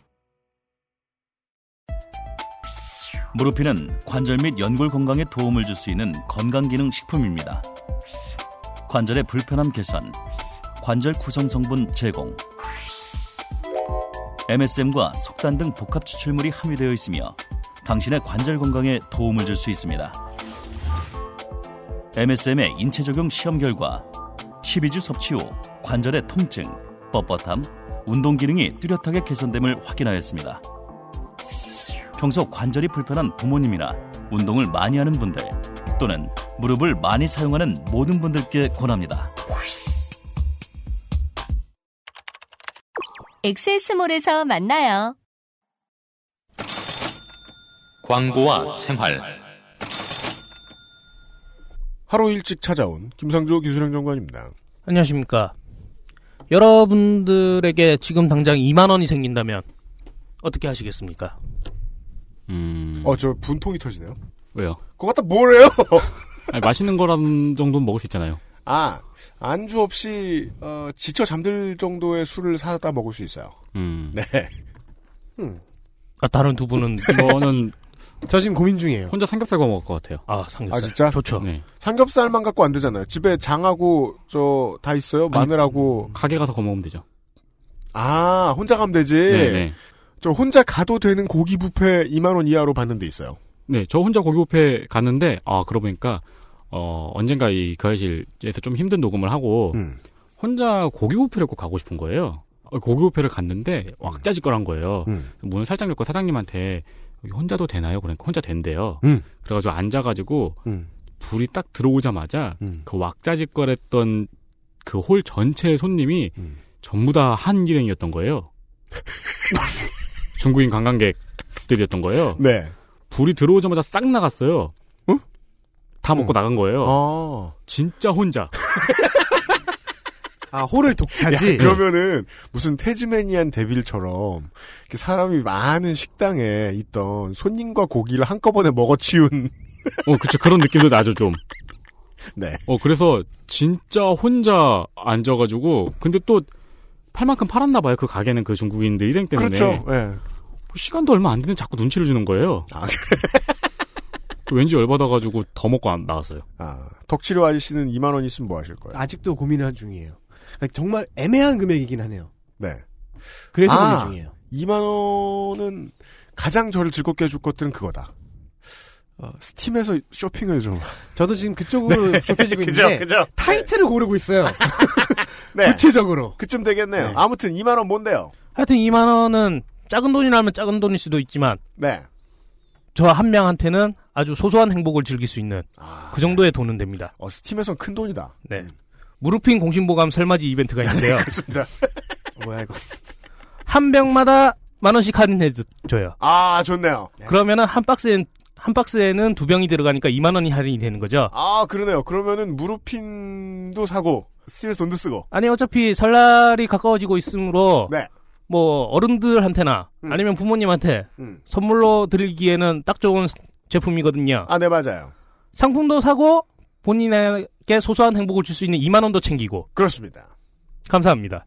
그 다시 한번 강조를 드립니다. 그 어, 무르핀과 알렉스를 만드는 바이로메드 어, 의 어, 공식 판매처가 어딜까? 바이로메드예요. 어, 시중에 가면 이 공식 판매처 말고 어디 딴 데서 받아온 물건을 팔아요. 못 믿는다는 건 아니에요. 예. 하지만 저희들은 어, 판매 본사에서 파는 물건이다. 뭐 그게 뭐 의약 건강식품에서 무슨 차이가 있을지는 저는 정확히 모르겠지만 자주 사시는 분들은 부디 참고하셔야겠다. 가격을 할인하는 것 때문에 다른 데서도 싼 거 반대라는 말씀하시는 분들이 있을까봐 알려드립니다. 네. 아무튼 어, 액세스몰에서 구매하셨던 분들은 2만 원 아낄 수 있습니다. 그리고 어 이제 부모님 선물을 계획했던 분들은 그거를 뭐 2만 원이든 4만 원이든 아낀 다음에 14만 원 정도를 더 쓰겠죠. 맞습니다. 아낀 기분으로. 아싸 2만 원 아꼈으니까 나이키로. 아 어렵다. 여러분들의 건투를 빕니다. 네. 아직도 무슨 타이틀을 살지 덕치료 아저씨. 너그 2만 원 없어 임마. 없어요. 아, 네네. 김상조 기술행정관이었습니다. 감사합니다. 어, 잠시나마 행복했는데. 돌아왔습니다. 첫 번째 증인은 남궁곤. 네, 뭐 소개를 해드렸으니 간략하게만요. 뭐못 들으신 분들을 위해서. 이화여대 정치 외교학 교수. 지난 4차 청문회 출석 증인이죠. 당시 설명을 해드렸습니다. 출석 당시 최경희, 김경숙과 함께 서로 말이 안 맞아서 좀 웃겨야 되는데 정작 보는 사람을 화나게 하는 묘한 3인방으로 활약했습니다. 정유라의 이화여대 부정 입학과 부정 학사에 대한 개입한 혐의를 받고 있었죠. 이화여대 입학처장이었거든요. 어, 그래서 김경숙 체대학장에게 정유라에 관한 얘기를 듣고 입학 면접 평가 유형 교수들에게 수험생 중 아시안 게임 금메달리스트가 있으니 뽑으라고 강조했다. 그리고 이를 최경희 총장에게 보고했다는 것이 혐의의 대략적인 스토리입니다. 1월 10일 중으로 네. 구속 수사에 대한 영장 심사가 있을 예정이에요. 네. 여러분 들으실 때는 결정이 났겠죠. 결정이 났을 가능성이 높습니다. 혹 구속이 될지 모르니까 만약 남궁곤 교수에게 어, 정치 외교학에 관해 질문할 것이 있는 청취자분은 연구실인 02-3277-4466으로 전화해 문의하시면 됩니다. 그렇답니다. 이거 삑 처리해도 돼? 홈페이지에 나와 있는 전화번호 아니에요? 홈페이지에 나와 있습니다. 네. 청문회에서는 지난번 청문회와 같이 성실하게 답변하려는 자세와 적극적으로 마이크 앞으로 나와서 답변하라는 자세를 보였습니다. 그리고 적극성을 보이는 증인들이 보통 청문회에서 화를 냈잖아요. 네, 그렇죠. 네. 그런데 남궁공 증인은 당황하는 기색이나 감정의 변동을 찾아보기 힘들었습니다. 마치 업무 관련해서 회의하는 적극적인 회사원 같은 네, 그런 평온함을 보였습니다. 음.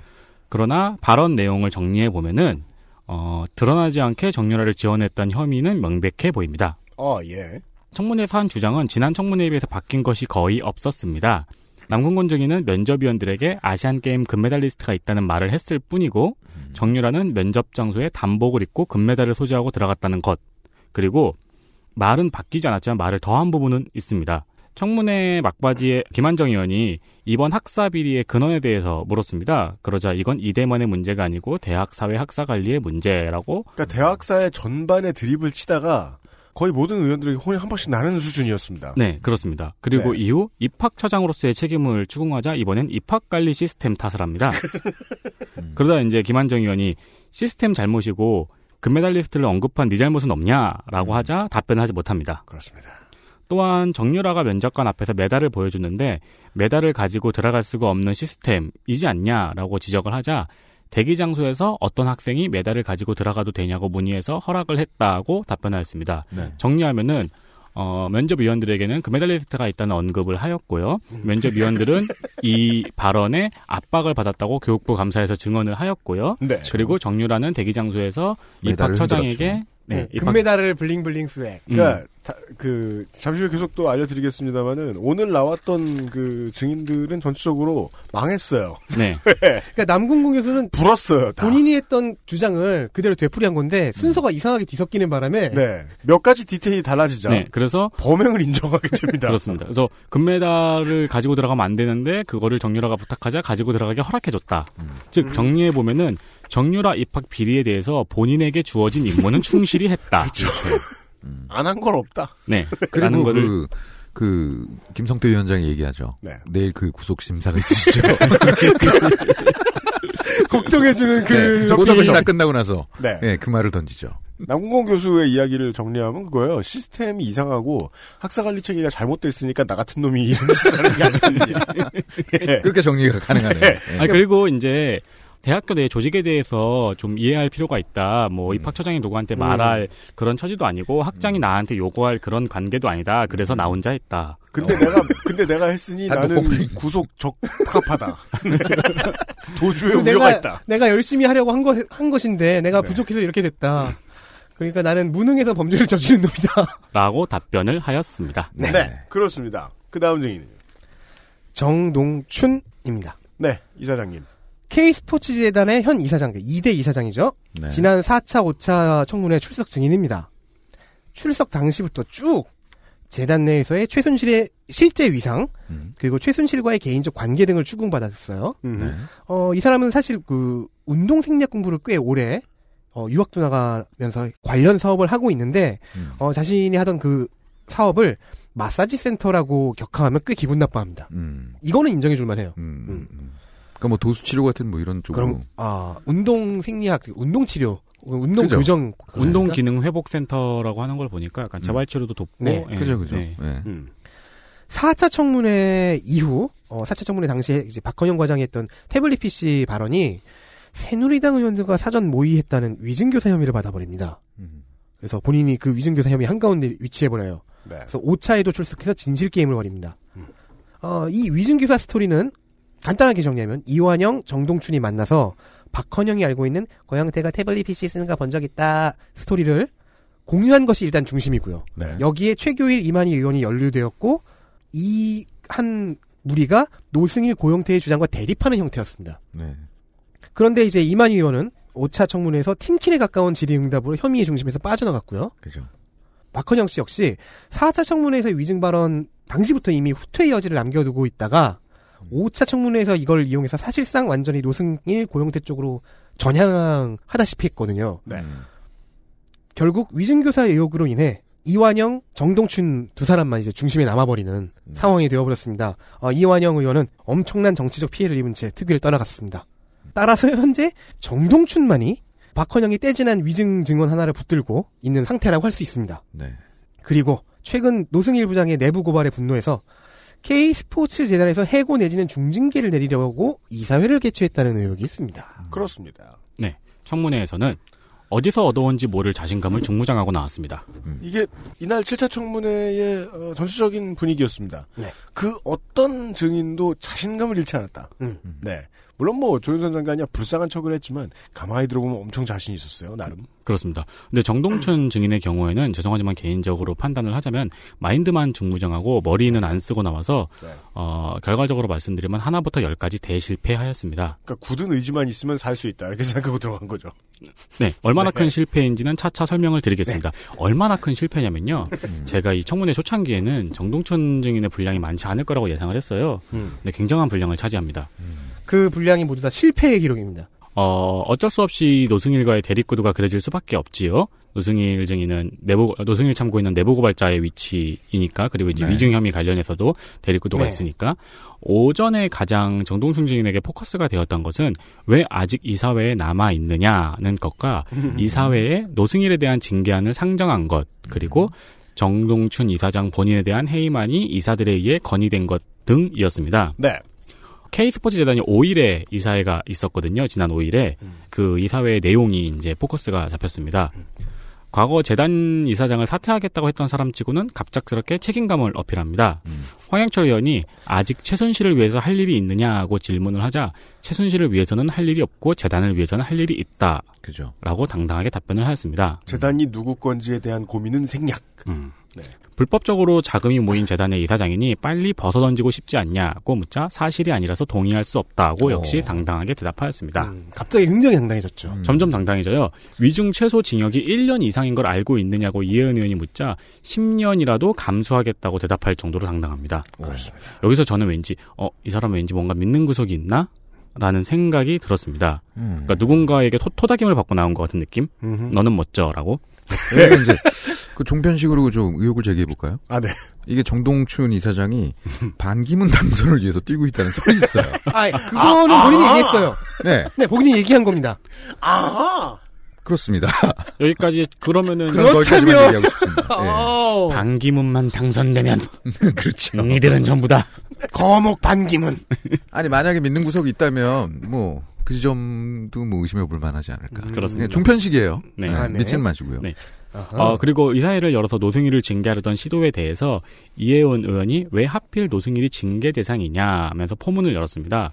이혜원 의원은 노승일 말고도 박헌영의 경우 출근도 여러 번 안 했고 비덱스포츠 일로 독일도 가고 하면서 재단 일을 안 했는데 음. 왜 징계위원회에 회부하지 않았는가라고 이제 묻는 중에 말을 자르려고 했다가 그 혜미님에게 혼났습니다. 네. 네.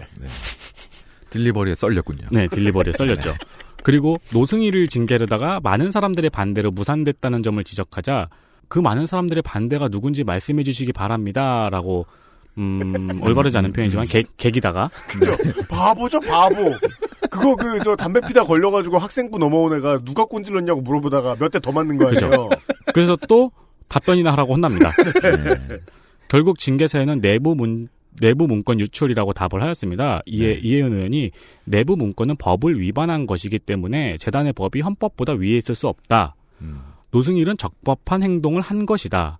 라고 이제 이야기를 하자 그 이후에도 폭언, 폭행 등 직원으로서는 있을 수 없는 행위를 해서 징계를 한 거다라고 말을 바꿉니다. 음. 이렇게 당당한 자세로 말을 바꾸면서 얼떨결에 내부 문건 유출이 진짜 징계 사유가 아니었다는 것도 그죠? 인정했고 그게 음. 포인트죠. 음. 예, 노승일은 회사 내규에 의해서도 지금 잘릴 분위기는 아니었다까지. 밉보였다. 음, 그리고 내부 문건이 불법이란 것도 은근슬쩍 인정해버린 것 같은 그림이 됐어요. 그래 버립니다. 네. 그러나 아직 기세는 등등했습니다. 왜냐면은 내가 당당하게 대답했으니까 나의 승리라고 생각한 것 같습니다. 아, 그러니까 그게 아니면 사실은 노승일 씨가 허구한 날 전 직원과 상사에게 욕을 하고 때리고 그, 그, 그런 걸 거 아니에요. 음, 그렇죠. 이 호전적인 증언 태도는 오후 의사증언 발언에서 이사회 회의록 제출을 요구받으면서 조금씩 무효화됩니다. 네, 이때 이제 어, 고개를 넘었다. 네. 아, 이것도 그 약간 좀 안타까운 게 김성태 위원장이 오후에 출석한 조윤선 장관에게 화가 나 있는 상태였어요. 네. 네. 화가 나 있는 상태에서 그리고 정동춘 증인 너는 왜 이사회 회의록 제출 안 해? 이러면서 약간 불똥이 튄 느낌이었어요. 네. 네. 전체적으로 그 청문회가 내내 되게 화가 난 교무회의 같잖아요. 네, 네. 선생님들. 제일 잘못한 사람 한 명 있어요. 조윤선 예. 장관. 그 사람 혼내다가 옆, 아우 짜증나고 딱 옆에 보니까 그죠? 음. 정동춘이 있네? 혼나는 형 옆에 앉아있다가 혼나는 동생 같은 어. 느낌으로. 네. 왜 회의록을 제출하지 못하냐는 일갈에 회의록이 조작된 정황이 있어서 확인 중이라고 답변을 하였습니다. 네. 하지만 누가 봐도 조작이 되어 있는 것이 아니고 조작이 아직 안 끝났다는 느낌이 강하죠. 내가 조작을 해야 돼서. 그러니까 조작한 부분을 삭제하고 주겠다라는 거는 나한테 불리한 부분을 삭제하고 주겠다는 말로 들리죠. 이 당시에 지켜보고 있던 모든 분들이 그런 생각을 하셨을 거라고 생각합니다. 네. 어, 그러자 김성태 위원장은 날카로운 질문을 합니다. 이사회 자체를 부정하는 거냐? 고 묻자 그건 아니고 문제가 있는 이사회였기 때문에 그걸 확인한 후 제출하겠다. 동업 그 얘기 아니야. 이응 이응이라고 답합니다. 아니, 그러니까 네. 여기서 정동춘 이사장이 주장하는 조작되었다는 부분은 이 본인의 징계한 맞습니다. 네, 그거죠. 예, 그러니까 자신이 참석하지 않은 그 아니, 회의록은 본인을 징계하는 것에 본인이 참석하면 안 되지. 그러니까요. 그러니까 그 자기가 참석 안 했으니 그것은 조작되었다라고 주장을 하는 뭐 거죠. 이제 그 부분에 대해서 조금 자세하게 말씀을 드리자면은 고발 내용 고발된 내용을 살펴보면은 정동춘 이사장은 어 내가 참석은 하지 않더라도 나한테 사전 고지는 했어야 됐다. 근데 음. 그것도 안 했다를 주장하고 있습니다. 음. 네. 그런데 회의록 상황에는 고지한 것으로 보여요. 음. 결국 김성태 위원장은 또 유일한 할 일 분노를 합니다. 음. 불성실과 오만불손의 태도를 지적하면서 자세 얘기했죠. 자세. 자세 얘기는 안 했어요. 아 허리 뭐 이러는 거 얘기 네, 이번엔 했네요. 그 네. 얘기를 할 만큼의 여유가 없었어요. 네. 아 그래요. 불성실과 오만 불손. 네. 그래서 싱하형이 되십니다. 5분 준다. 그렇죠. 싱하형이 돼서 5분을 줍니다. 경호원을 붙여줄 테니까 재단에 연락해서 회의록 받아와라 하고 해버립니다. 안 그러면 냅해버리겠다. 감시자까지 붙였어요. 그러니까 결국- 그 감시자가 냅하겠죠. 경호원이 와서 팔을 약간 우는 표정으로 했겠네요. 싱하영처럼. 경호원이 와서 팔을 붙잡고 억지로 일으키려고 합니다. 맞아요. 그 일으키려는 와중에 안 일어나려고 꼬물대면서 그렇죠. 꼬물 대죠. 회의록을 조작한 3인은 고발되어 있다. 라는 말을 마이크에서 멀어지면서 남기고 끌려갑니다. 강제 페이드 아웃. 결국 그렇게 회의록은 제출이 됩니다. 평화가 이루어져. 이 페이드아웃이 정동춘의 호전적 전사 모드가 통했던 마지막 순간이었습니다. 황영철 의원은 회의록을 훑어보고는 회의록이 두 개네요. 하나는 인정하고 싶은 회의록과 다른 하나는 인정하고 싶지 않은 회의록. 음. 둘의 가장 큰 차이는 정동춘 이사장의 이사장직을 마치는 해임 건의안이 들어가 있는 거고 음. 이게 정동춘이 인정하고 싶지 않은 회의록이지요? 라고 하니까 네라고 대답합니다. 이에 황영철 의원이 솔직한 시간에. 어, 힐러인 노승일 증인에게 발언할 기회를 줍니다. 이것도 되게 웃긴 게 질문하지 않고 그냥 발언해 보세요. 너는, 너는 준비돼 있을 것이야. 아, 쟤는 질문 얼마나 믿는 거예요. 네. 그러자 음. 노승일은 해임 관련해서 부회장들이 해준 이야기를 전해줬습니다. 즉 네. 노승일이 직접 들은 이야기가 어. 아니고 재단 어, 내, 음. 내의 이사들, 네, 맞아요. 부회장들. 예, 이렇게 들은 이야기를 전해줬는데 어, 해임 건의안이 나오자 정동춘이 나는 위에서 꽂은 사람이다. 음. 니네들의 의견은 무효다. 음. 라는 발언을 했다고 전했습니다. 네. 이에 황영철 의원이 아직까지 조작을 하고 재단을 농단하려 하고 있다고 말하자 음. 한참 있다가 어, 저한테 하시는 말씀이십니까? 라고 대못습니다. 내려놨죠? 네, 이때부터. 네, 이 말을 끝내고 황영철 의원의 질문, 질의 시간이 끝났어요. 음. 그러니까 김성태 의원이 할 말 있으면 해보라고 했습니다. 음. 그러자 정동춘 의원이 또 2초 있다가 어, 말해도 되겠습니까? 라고 하니까 김성태 위원장이 아니에요. 타이밍 놓쳤어요. 능욕! 라고 절벽에서 끈을 잘라버렸습니다. 어, 이때부터 이제 정동준 증인의 위풍당당한 자신감, 호전적인 자세는 사라졌습니다. 음. 전사 모드 해제. 음. 이후 이만희 의원에게 이사장직 사퇴를 권고받고 전혀 그럴 생각이 없다고 단호하게 거부하기도 했지만 박영선 의원이 이사회 개회 전에 녹취록을 하나 들고 오면서 불쌍하게 됩니다. 네. 네. 어, 그 녹취록에는 정동천 의원의 발언인데 JTBC도 그렇고 김성태 위원장도 그렇고 뭔가 착각하고 있다. 분명히 이 부분에 대해서 내가 얘기하겠다. 똑바로들 아시라고. 분명히 한 소리 할 거다라는 녹취가 있습니다. 이게 좀 익숙하죠? 그 왜 밖에서 쓰레기 문제로 옆집 아저씨 지고 온 아빠가 집에 와서 큰 소리 하잖아요. 내일은 홍분형을 내줄 거다. 음, 내가 말하니까 한마디도 못했다고. 네, 근데 이게 공개가 되니까 이제 박영선 의원은 아주 적절한 네. 음. 예, 평가를 내립니다. 현실 인식이 이상한 것 같다. 그렇습니다. 그죠. 현실 인식이 현실적이지 못하다. 네, 이를 전문적으로 이야기하면 넌시논이죠. 그리고 이제 결정타가 찾아오죠. 네.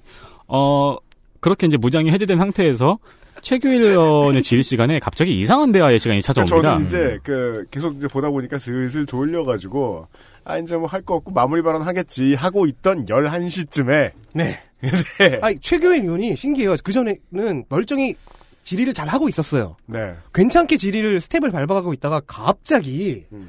위증교사 의혹 당시를 회상하기 시작합니다. 그러니까 이 친박 의원들이 이 위증교사 혀- 그 의혹이 터지고 난 다음부터 탄핵 재판에 의도한 대로 영향을 주진 못했지만 최소한 청문회에는 엄청난 영향을 줬어요. 어떻게? 자기들 발언 시간에 자기들 얘기만 하다가 음.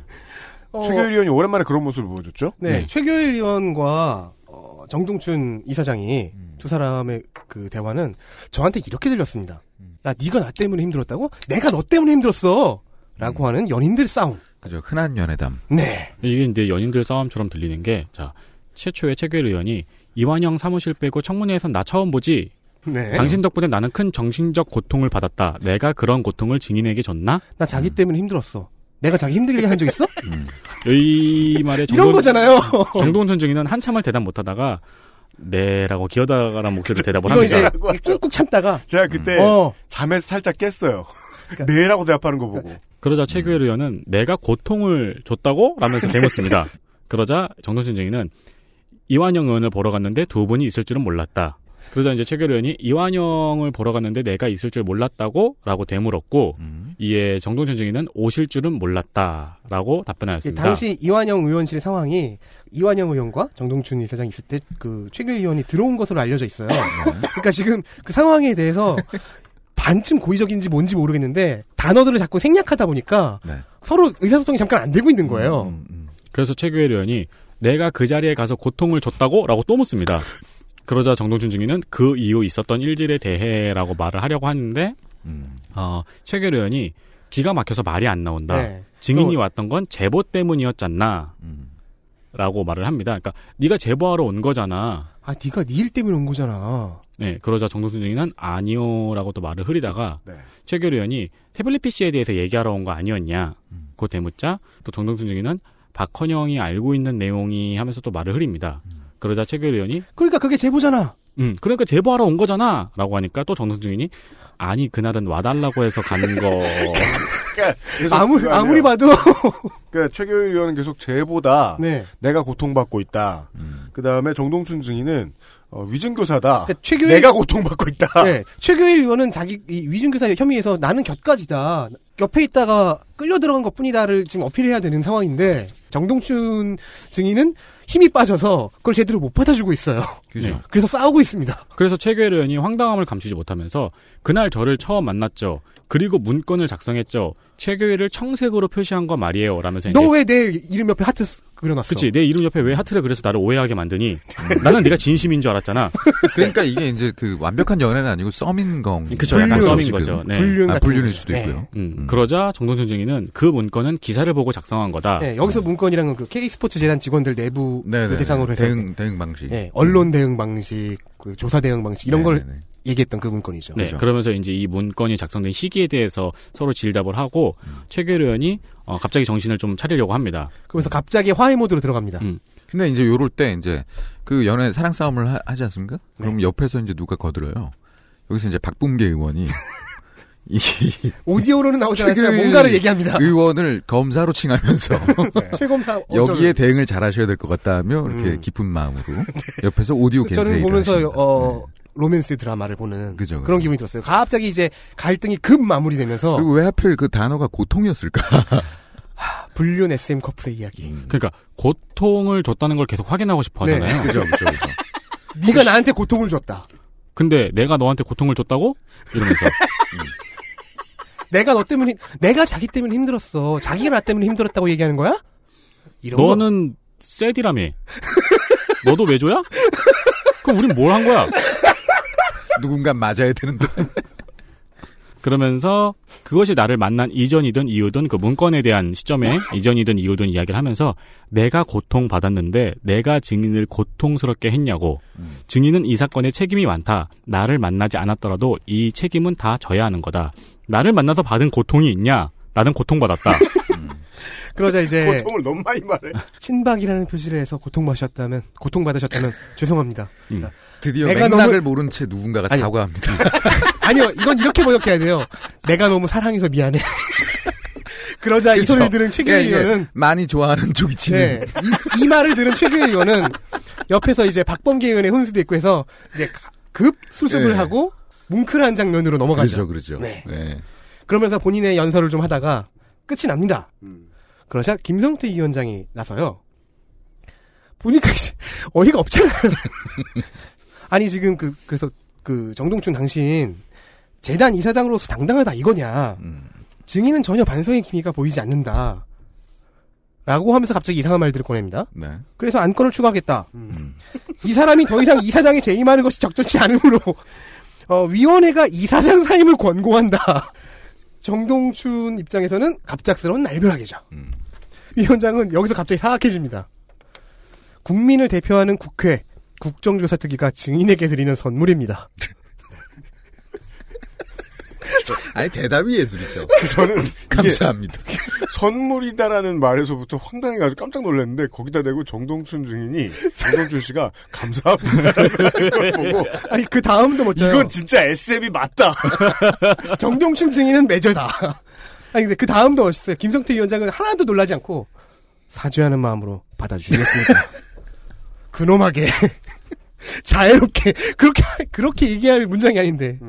그러니까 이 확인 사살 질문에도 네라고 대답해 버립니다. 음. 네. 갑자기 모든 걸 잃은 정동춘 씨. 이후 하태경 의원이 어, 이 사퇴 권고의 예라고 한 것은 사퇴를 받아들인 거냐고 물으니까 아니 뭐 선물로 받은 게 권고니까라고 대답했습니다. 그러니까 그렇죠. 이때부터 어, 매우 피학적이 됩니다. 네. 때리면 다 맞아요. 예. 당당함은 온데간데. 물론 뭐 마무리 단계였습니다만은. 그러니까 권고일 뿐이니까 무시하겠다는 의미로 보이는데 네. 어 사실 김성태 위원장이 설리를 보여준 거죠.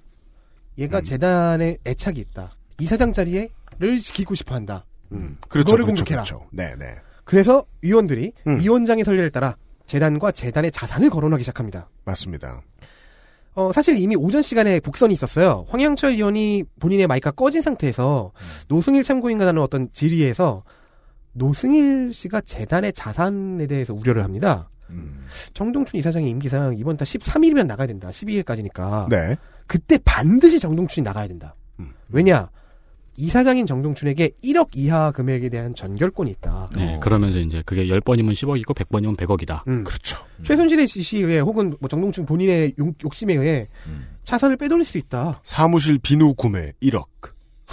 음, 네. 사무실 좋은 비닐까요? 하지만 저- 많은 비닐까요? 네. 린스 구매 1억. 사무실 헤어 컨디셔너 이럴 수 있다.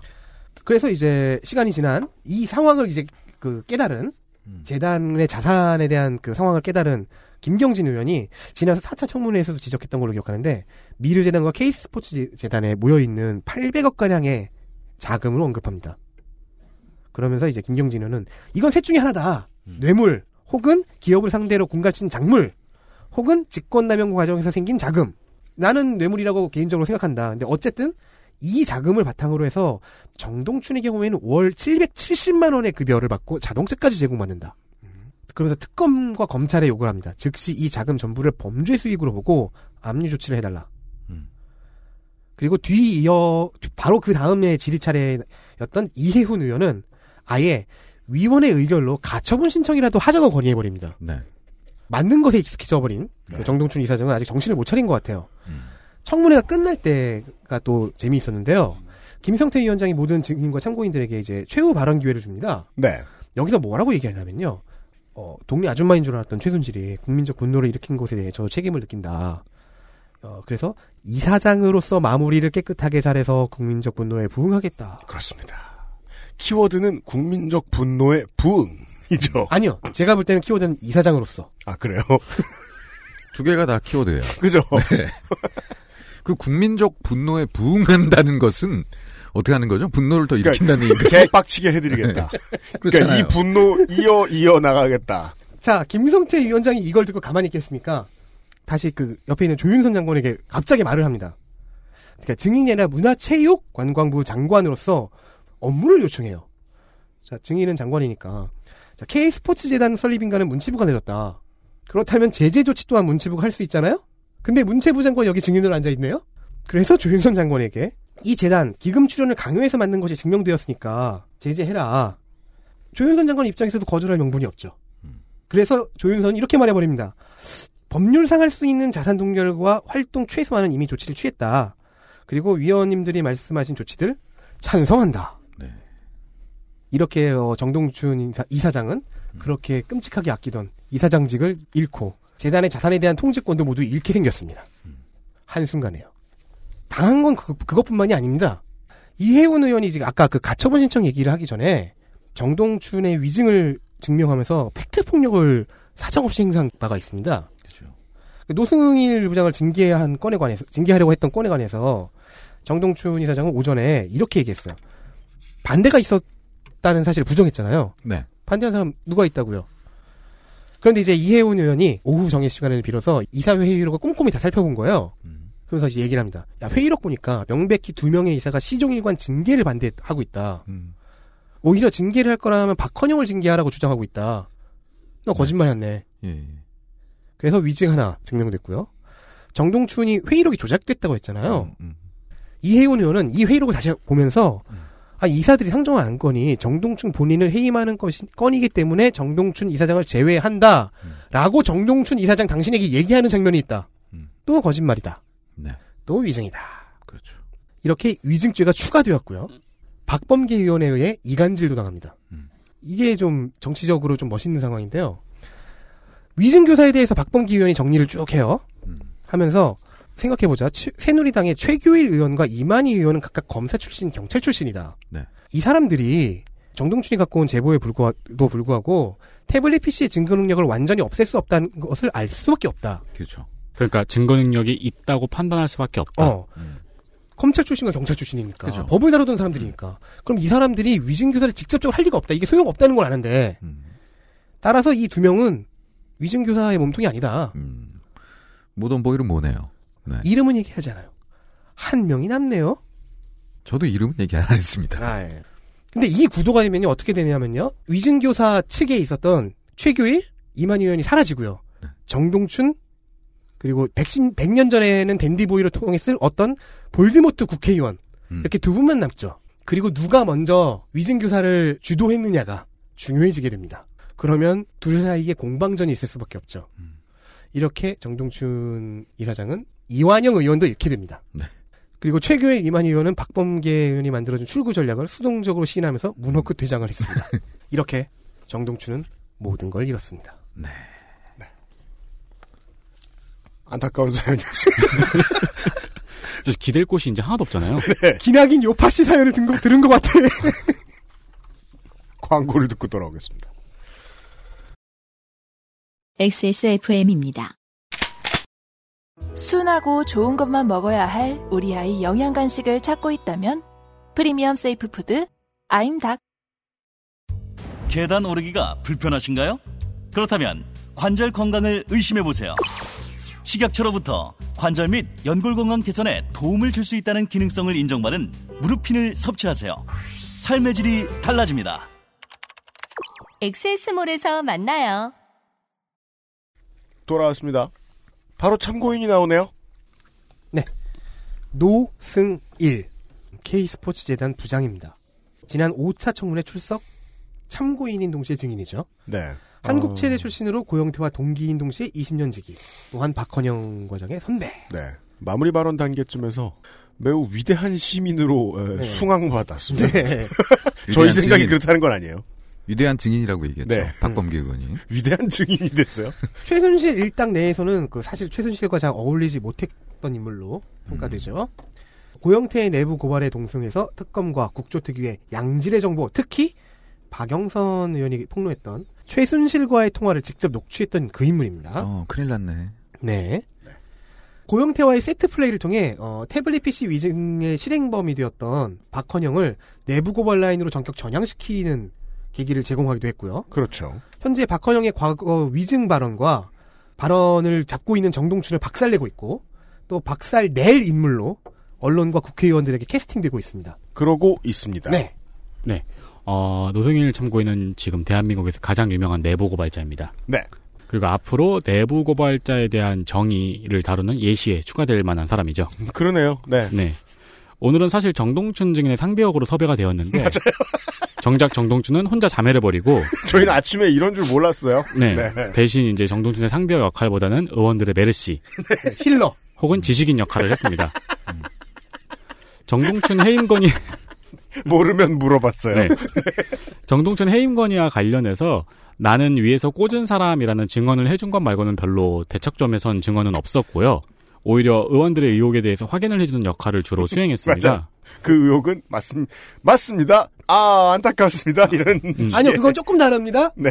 네, 그러니까 주로 이제 최순실과 뭐 김경수 그리고 뭐 주변인들과의 통화가 있었다는 걸 들었다는 증언이라든가 계약 관계에 있었던 증언. 그러면서 이제 삼성이 승마 요망인재를 지원한다는 취지였지만 실질적인 선수 선발을 최순실이 관여했다 등등의 증언을 하였고요. 디테일한 증언들을 보충해줬죠. 네, 디테일한 증언들을 보충하였습니다. 어, 특히할 만한 증언은 정유라는 운동선수 치고는 몸 관리를 전혀 안 한다. 여가에 치중했다. 이런 증언도 없다. 하였습니다. 네. 국민들이 듣고 싶어 하는 얘기를 해줬죠. 네, 그렇습니다. 한편으로는 어 그 박근혜 대통령이 퇴임 이후 미르와 K스포츠의 통합재단 이사장이 된다는 취지의 발언을 언론에 했는데 뭐 이거는 그냥 본인이 추정한 부분이라는 하태경 추리였다고 의원의 했죠. 예, 하태경 의원의 지적을 받기도 했습니다. 한편 노승일 증인은 이날 알려진 신변 위협에 대해 다시 한번 발언하였습니다. 어, 서울지검에서 녹취 파일 관련하여 조사를 받고 집으로 가는 길에 서초동 편의점에서 누군가가 자신을 알아봐서 악수를 했다. 그리고 한 시간도 안 되어서 충정로에 지인을 만나러 갔는데 거기에 그 남자가 있었다 고 하면서 그 남자가 자신을 미행하고 있는 것 같다고 증언을 하였습니다. 네. 이 얘기가 되게 언론에 크게 퍼졌는데, 어, 주목해야 할 수도 있지만 주목할 의미가 없다고도 볼 수 있습니다. 음. 네. 만약에 히트맨이 이랬으면, 이건. 무능한. 그죠. 무능한 거죠. 아니죠. 이거는 이제 다른 측면으로 봐야죠. 이건 미행이 아니라 시그널을 주는 거죠. 음. 음. 사생팬? 두 번- 아니, 그니까, 악수를 두 번째 사생팬. 하면서. 음. 아, 음, 히트맨이 사실은 노승일 팬. 말 잘하고. 아니면 그러니까, 그러니까 신호일 수도 있죠. 위, 아, 그렇죠, 위협일 그렇죠. 수 있죠. 어, 위협. 그렇죠. 네. 네. 그렇게 그런 측면이죠. 해요. 음, 그러면서 또 이제 박범계 의원 질의 시간에는 여기서 증언한 이후에 국민들이 지금은 증인을 지켜주겠지만 10년 뒤엔 증인의 목숨을 위태롭게 할 거다라는 10년 요지, 뒤라니요. 예, 당장 언제가 될지 네, 모르 요지의 말을 들은 적이 있다고 증언하였습니다. 그리고 네. 그 사람이 누군지는 밝힐 수 없다고 이야기했습니다. 그 앞서 말씀드렸던 것처럼 청문회 막바지에 가서는 가장 위대한 증인이 되었고요. 그죠. 어, 이에 김성태 위원장은 귀갓길에 보호 차원에서 국회 경호원을 붙여주었습니다. 네, 그렇더군요. 그리고 오후가 되어 두 명의 메인 이벤터가 출석했죠. 구순성과 조윤선. 그 중에서 조윤선 장관에게 더 큰 방점이 찍힙니다. 네. 그래서 일단 먼저 구순성, 구순성 해결하고 가보죠. 경찰 출신의 청와대 경호실 직원입니다. 관저 경호하는 경비팀이에요. 네. 2012년 19대 총선 당시 박근혜 한나라당 비상대책위원장의 근접 경호팀에 소속됩니다. 경찰청에서 어, 각 정당의 그 수장들에게 파견하는 경호팀이었어요. 그런데 총선 후에도 원대 복귀를 하지 않고 계속 경호 임무를 맡습니다. 12년 대선 이후에 경찰에 사표를 제출하고 음. 청와대 경호실 관저팀으로 들어갑니다. 총선 때 들어갔는데 총선 끝나고도 계속 경호를 하고 대선 끝나고는 아예 그쪽으로 당시 박근혜 비대위원장 경호에 투입된 서울지방경찰청 경찰관은 10명입니다. 다른 모든 야당 대표들에게도 똑같았어요. 음. 자, 이 중에 5명은 총선이 끝나자 원대 복귀합니다. 5명은 대선 때까지 경호를 계속한 거예요. 그리고 이 5명 중에서 2명은 대선이 끝나고 원대 복귀합니다. 음. 3명이 남죠. 이 3명이 사표를 냅니다. 굉장히 이례적으로 청와대 별정직으로 특채가 돼요. 이 3명 중 하나가 구순성입니다. 네. 어, 뭐, 차- 참고로 다른 야당 대표들에게 갔던 그 10명들은 다 원대 복귀했습니다. 총선 끝나고. 자, 관저팀은 관저의 24시간 경비 경호를 맡는 팀입니다. 구순성은 세월호 참사 당시 청와대 근무를 한 것으로 알려졌고, 음. 안민석 의원에 의하면 세월호 7시간에 대해 알고 있는 인물인 동시에 양심 선언을 할 준비가 되었다고 알려져 있었습니다. 그렇습니다. 근데 이제 본인은 아니라고 청문회에서 주장을 했죠. 지금 안, 안민석 의원 credibility 팍팍 깎이죠, 지금. 네. 이번 청문회 때문에. 네. 특히나 어 그러니까 이번 매크로만 계속 돌리고요. 네. 이번에 이제 불출석 사유로 된 세- 사유가 나는 세월호 참사 당일 근무가 아니라 휴무였다. 음. 그래서 지금 할 것이 없다. 라는 이유를 댔다는 것. 아, 안미석 의원, 지원미. 오후에 극적으로 등장한 두 명 중 한 명이었는데 가장 무게감이 있는 조윤선 타임에 밀려서 3시간 동안 그냥 앉아 있었습니다. 그러다가 5시쯤에 안민석 의원이 처음으로 질의를 했습니다. 숨기는 자가 범인입니다. 어. 라는 자신의 캐치프레이즈로 신문을 시작한 안민석은 참사 당일은 휴무라고 해도 다음 날, 다음 근무 날에 동료들에게 왜 당일 대통령의 행방에 대해서 물어보지 않았냐라고 오, 물어가면서 음. 음, 숨기는 자가 범인이라고 여러 번 강조하면서 몰아갑니다. 이건 마치 그 박진영 씨의 JYP. 그러니까 어떤 사람은 그걸 좋아하는 사람도 있습니다. 예. 근데 이제 우리 같은 사람이라는 여태까지 수많은 증인은 그 말을 흘려들었잖아요. 네. 유독 구순성 증인은 그 말에 발끈합니다. 오. 그렇습니다. 성공. 이에 안민- 그동안 안 들어봤나 봐요. 청문회 안 봤나 봐요. 음, 이에 안민석 의원은 초등학생 수준이라고 비하를 합니다. 디스전을 걸어요. 그러자 마이크가 꺼진 상태에서 구순선 증인이 뭐라고 말한 모양이에요. 음. 안민석 증인이 다른 증인한테 질- 그 신문을 진행하려다가 갑자기 정색하면서 음. 다시 한번 말해보세요. 라고 합니다. 네. 네. 이후 두 명의 격한 설전이 이어지고 음. 안민석 의원은 계속 숨기는 자가 범인이다. 아, 라임이 너무 똑같아. 할 말 없으면 고장 났나요? 라고 이야기하면서 유치원생으로 격화시킵니다. 맞습니다. 네. 루블 돌리고. 이후 박범계 손혜원 의원의 질의 시간에 보안 손님의 존재를 몰랐다고 답변을 하였습니다. 음. 어, 보안 손님의 존재를 언론을 통해 알았다고 답변을 했는데 음. 또 은색 카니발 촬영은 안다고 대답했다가 또 모른다고 대답하고 음. 그리고 자기가 아는 보안 손님은 김상만 자문이밖에 없다는 등 보안 손님의 존재를 언제 인지했는지에 대해서 주장이 일관되지 못함을 보여줬습니다. 하지만 보안 손님이라는 개념이 어, 직급에 따라서 직급이 다르면은 전파가 잘 안 되었다. 음. 라는 것은 또 얘기를 했어요. 음. 네, 그런 이야기도 하고 그 전체적으로 보안 손님을 개념을 알았냐 몰랐냐 뭐 은색 카니발의 존재를 알았냐 몰랐냐에 대해서 전체적으로 주장이 일관되지 못했습니다. 네. 이후 다시 안민석 의원이 돌아왔습니다.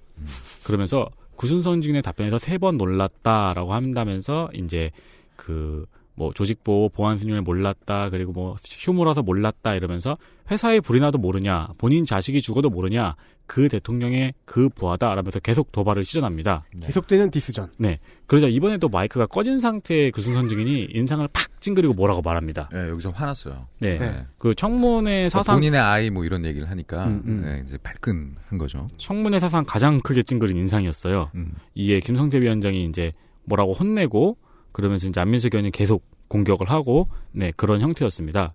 어 안민석 의원이 이후 이제 구순성 증인의 당일의 일정을 질의를 꺼냈- 하면서 정리를 했는데요. 어, 정리해서 말씀을 드리겠습니다. 4월 16일 세월호 참사 당일 구순성의 일정은 8시 반에 야간 근무를 끝내고 샤워 후 잡무 처리하고 귀가하였습니다. 귀가를 했을 땐 거의 점심때였고 바로 잠들었다고 증언을 하였습니다. 이때 아내는 일을 하니까 집에 없었고 아무도 세월호 참사가 일어났음에 관해 얘기해 준 사람이 없었다. 라는 것이 이날의 일정이었습니다. 그래서 저녁에 일어나서야 알았다. 네. 그러니까 개인적으로 저도 야간 근무를 해본 입장에서는 이 스케줄이 이해가 안 되지 않거든요. 네. 네, 밤새 일을 하고 점, 잠무 처리하고 샤워하고 바로 자면은 그날 낮에 있었던 일에 대해서는 모르는 게 저는 좀 이해가 되는데 어, 다음 날 출근해서 세월호 사건을 접했을 때 청와대 경호실 입장에서 자기가 그 이 세월호 사건에 대해서 별 내용이 없었다는 말은 좀 납득이 네. 안 가는 부분이긴 음, 하죠. 그렇죠. 네. 더 조금 의심 가는 건 보안 손님. 네. 음. 보안 손님을 몰랐다는 부분도 납득이 안 가는 부분입니다. 근데 제그 네. 기억이 맞는지 모르겠으나 그 차량 번호판은 인식했다는 거 아닙니까? 아, 그러니까 네. 정확하게는 그 나중에 손혜원 의원이 이 부분을 많이 질문을 했죠. 보안 손님을 그 인식하고 보안 손님을 통과시키는 절차가 다 있는데 음. 당신은 경호팀에서 근무하는 그 관저팀에서 근무하고 있는데 경호실 관저팀인데 보안 손님이라는 개념도 모르고 보안 손님이 왔을 때 그걸 어떻게 처리를 하는지도 모르느냐. 음. 내가 아는 그 겨- 경호실 베테랑한테 물어보니까 그건 말도 안 되는 소리라고 하더라. 네. 이런 식으로 했는데 뭐 손혜원 의원과의 질답에 의하면 그냥 구순성 씨가 좀 사- 상당히 특이한 포지션인 게 그 이게 이상하죠. 어차피 경찰을 그만두고 별정직으로 채용됐습니다. 네. 지켜야 할 조직이 조여옥 대위와 달리 없어요. 네. 어, 자- 세- 네, 이뭐 청와대 경호팀밖에 없겠죠. 위원장의 평대로 세월호에 대해서는 빠져나갈 수도 있어요. 음. 근데 보안 손님 문제에 대해서는 손혜원 의원과의 질답 사이에 이렇게 말했단 말이에요. 어, 밖에 나가서 보기도 하고 뭐 안에서 뭐 확인하기도 하고 하는데 저희들이 하는 일은 전체적으로 뭐 차량 번호만 확인한다. 안에 있는 그러자 소, 의원이 이렇게 얘기하죠. 선탑자가 남녀인지 정도도 확인 안 하냐. 선탑자가 누구인지 보고 당연히 들어가고 안에 몇 몇 명인지 보고 명인지도- 해야 되는 네. 거 아니냐. 그걸 확인 안 했다는 거죠. 차 번호만 본다. 거죠. 네. 듣는 순간 좀 깜짝 놀랐어요. 그죠. 요즘 웬만한 빌딩에서 차 번호만 확인할 땐 사람이 하지 않습니다. 그죠. 그죠. 여기서 경찰 베테랑 몇 명씩이나 청와대에 왜 들어가 있어야 되는 거예요? 그 마트 저 들어가는 입구에 네. 그 기계만 있으면 되지 않습니까? 내 번호 딱 알아봐요, 기계가. 네, 알아보고. 딱 찍어주고. 문 열어줘. 선탑자가 누군지도 알아낼 수도 있을 걸, 기계가? 안에 진짜 누가 들어가 있는지. 경찰이 전혀 왜 필요해, 그럴 거면. 운명인식. 경찰이 왜 필요해, 그럴 거면. 그렇게 찔러봤으면 어땠을까 싶기도 네. 했어요. 아무튼, 예, 구승성 중위는 그때 한번 승질을 냈고요. 예. 일부 일리가 있는 주장 그리고 약간 납득이 안 가는 주장들. 네. 그리고 이제, 지나친 화. 그리고 한 명 남았습니다.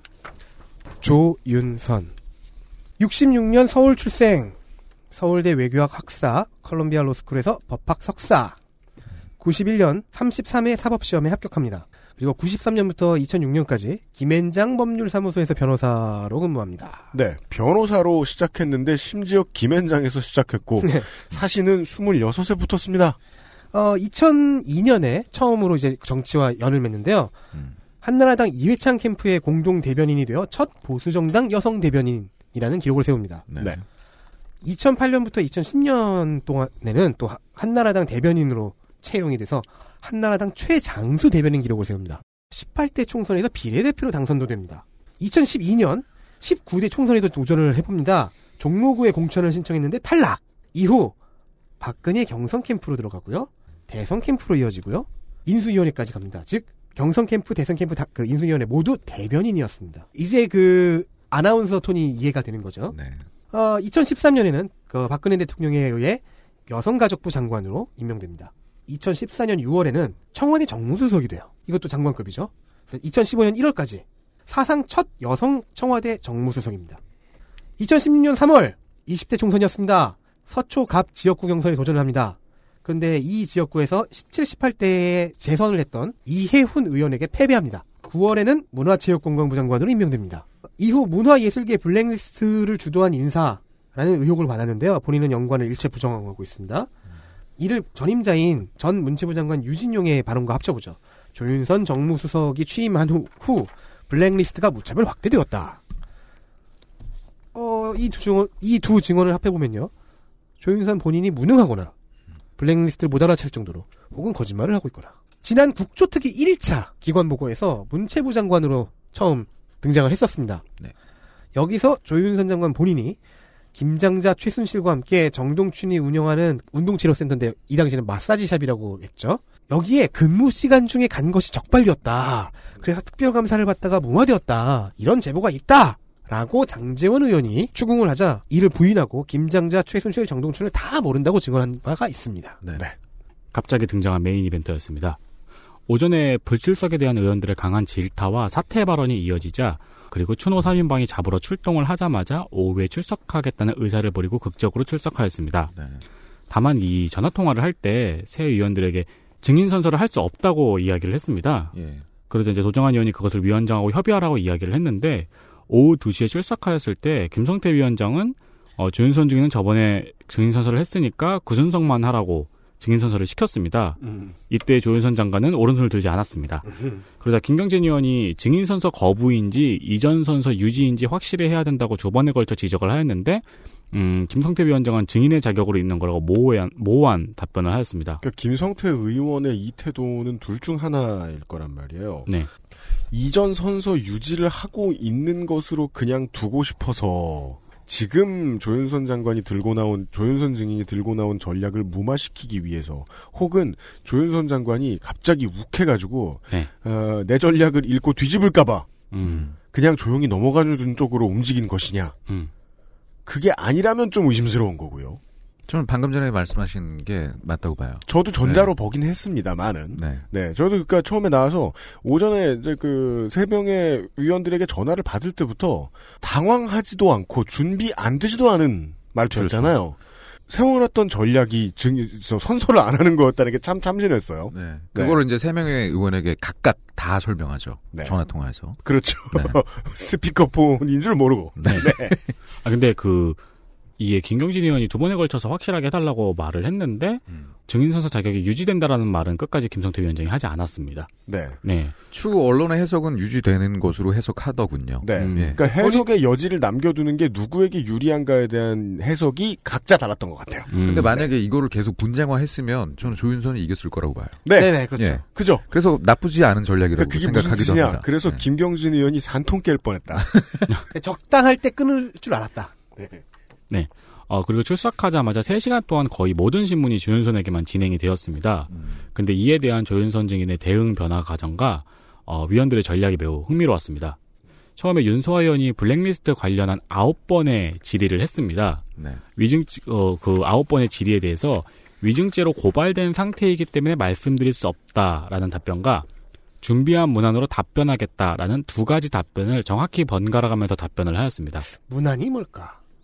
저는 요새 문안이라는 단어를 어, 맞춤법 틀리는 사람들한테밖에 본 적이 없어가지고 이에 윤소 의원이 폭발하여 그건 업무 보고 때나 하시지 지금은 뭐하러 나왔냐라고 따지자 또 준비한 문안으로 답변하겠다고 똑같은 답변을 하였습니다. 왜냐면 이번 매크로를 쓸 차례거든요. 네, 그러니까 준비한 문안을 읽겠다는 아주 강력한 의지가 느껴졌습니다. 그렇습니다. 네, 이에 이제 그 장재현 의원이 폭발하고 의원들이 이제 다 이제 화가 마- 났는데 그 와중에 새로 사보임된 엄영수 위원은 일단 준비한 문건이 사실이든 아니든 들어보자고 했습니다. 네. 그러자 위원장이 이제 읽어보라고 합니다.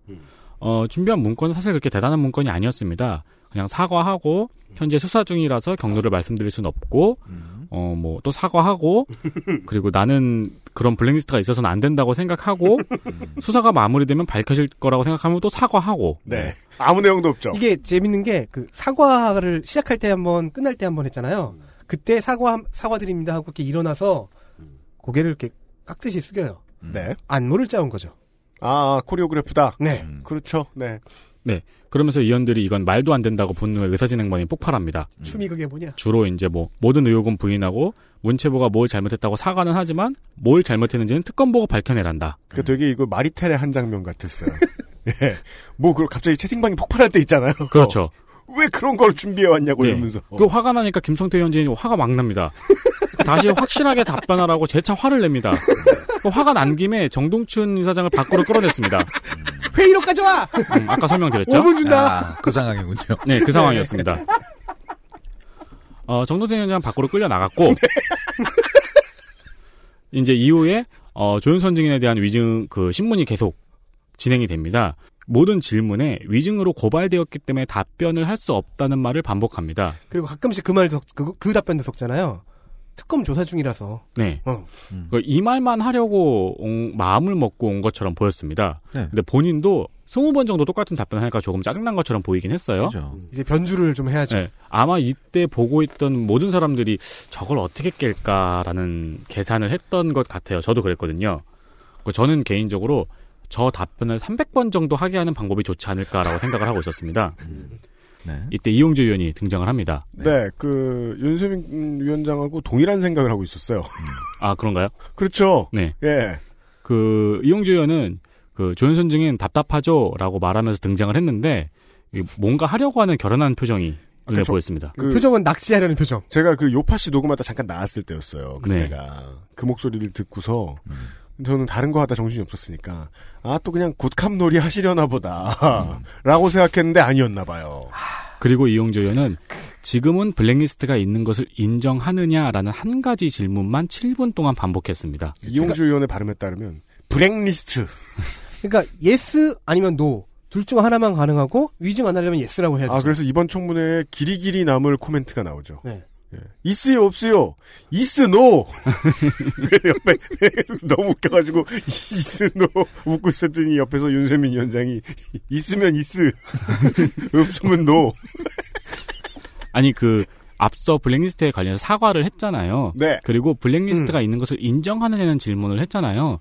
놀라운 것은 조윤선 증인이 여기에 답변을 못 합니다. 그러니까 여기서 참 참을 말하려면 예, yes라고 하면 되고 거짓을 말하려면 no라고 하면 돼요. 아마 전자를 선택해야 되겠죠. 조윤선 증인은 뭐 직원들이 뭐 특검에서 조사가 그런 사례가 이런 식으로 아니, 돌려가면서 그러니까. 답변을 하려 했고 이에 이용주 의원은 계속해서 소리를 점점 높이고 어 반말까지 섞어가면서 저는 딱 하나만 물어봅니다. 블랙리스트가 있으요 없으요?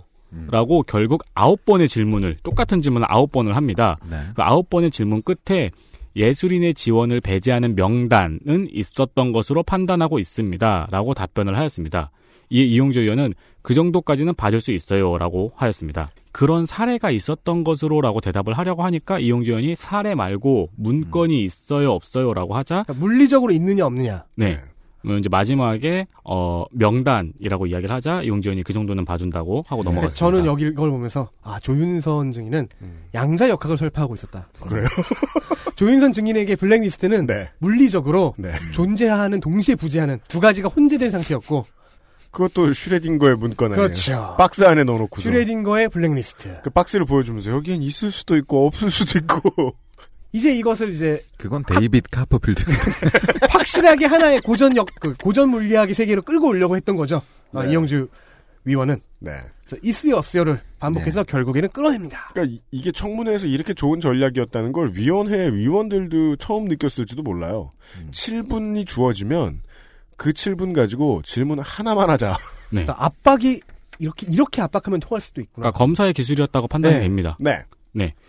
어, 그리고 이때 조윤선 증인의 멘탈이 확실히 흔들렸습니다. 여전히 블랙리스트는 모른다는 답변을 계속 반복을 했는데 의원들이 이걸 몇 번 따라해요. 음. 같은 질문을 계속해봐요. 네. 그러면 두세 번째는 입이 살짝 트입니다. 그렇습니다. 네. 그래서 이 의원들은 다양한 각자만의 방식으로 조윤선 증인에게 답변을 유도합니다. 이거구나. 네. 어, 중요한 내용들을 정리해서 말씀드리자면은 이만희 위원은 조윤선 증인이 정무수석으로 있을 때 블랙리스트가 작성되었고 그때 관련된 사람은 모두 특검에 소환되었는데 어, 너하고 김기춘만 몰랐다는 거냐라고 지적하자 음, 왜 특검에서 날 빨리 소환하지 않는지 모르겠다라고 답변했습니다. 나를 소환하면은 이 모든 것이 밝혀질 텐데 이거 이만희 위원은 경찰 출신이잖아요. 네. 그러니까 정황들을 하나하나 쌓아 올려가면서 네. 네가 이걸 모른다는 건 조금 말이 안 되는데? 네. 라는 그러니까 이용주. 의원의 그 한 방에 가드 포스트가 하나가 깨졌는데 거기 깨진 걸 그대로 치니까 옆에가 무너지죠. 슬슬슬슬. 네. 그러니까 이제 옆으로도 들어갈 수 있고. 도종환 의원 같은 경우에는 처음에 프리뷰로 공개했던 정무리스트 문서가 있었죠. 그 문서를 드립니다. 그리고 이제 시인답게 먼저 시인들을 이야기하고 그러니까 업계부터 챙겨요? 네. 그런 다음에 그 리스트에 이름이 오른 사유가 적혀 있다. 그리고 이 사유를 해당 기관이라는 기관에서 신상 조사를 한다고 하는데 이 해당 기관은 국정원이 아니냐라고 의심을 하고 문서에 적혀 있는 B는 Blue House고 K는 국정원이라고 지적을 하였습니다. 블라우스가 아니라 Blue House. 네, 뭐라 그랬, 뭐라 그랬어? 블라우스라고 했어. 블라? 블라우스. Blue House. 네. 뭐 지금 그 거기는 불이 났으니까. 블라우스.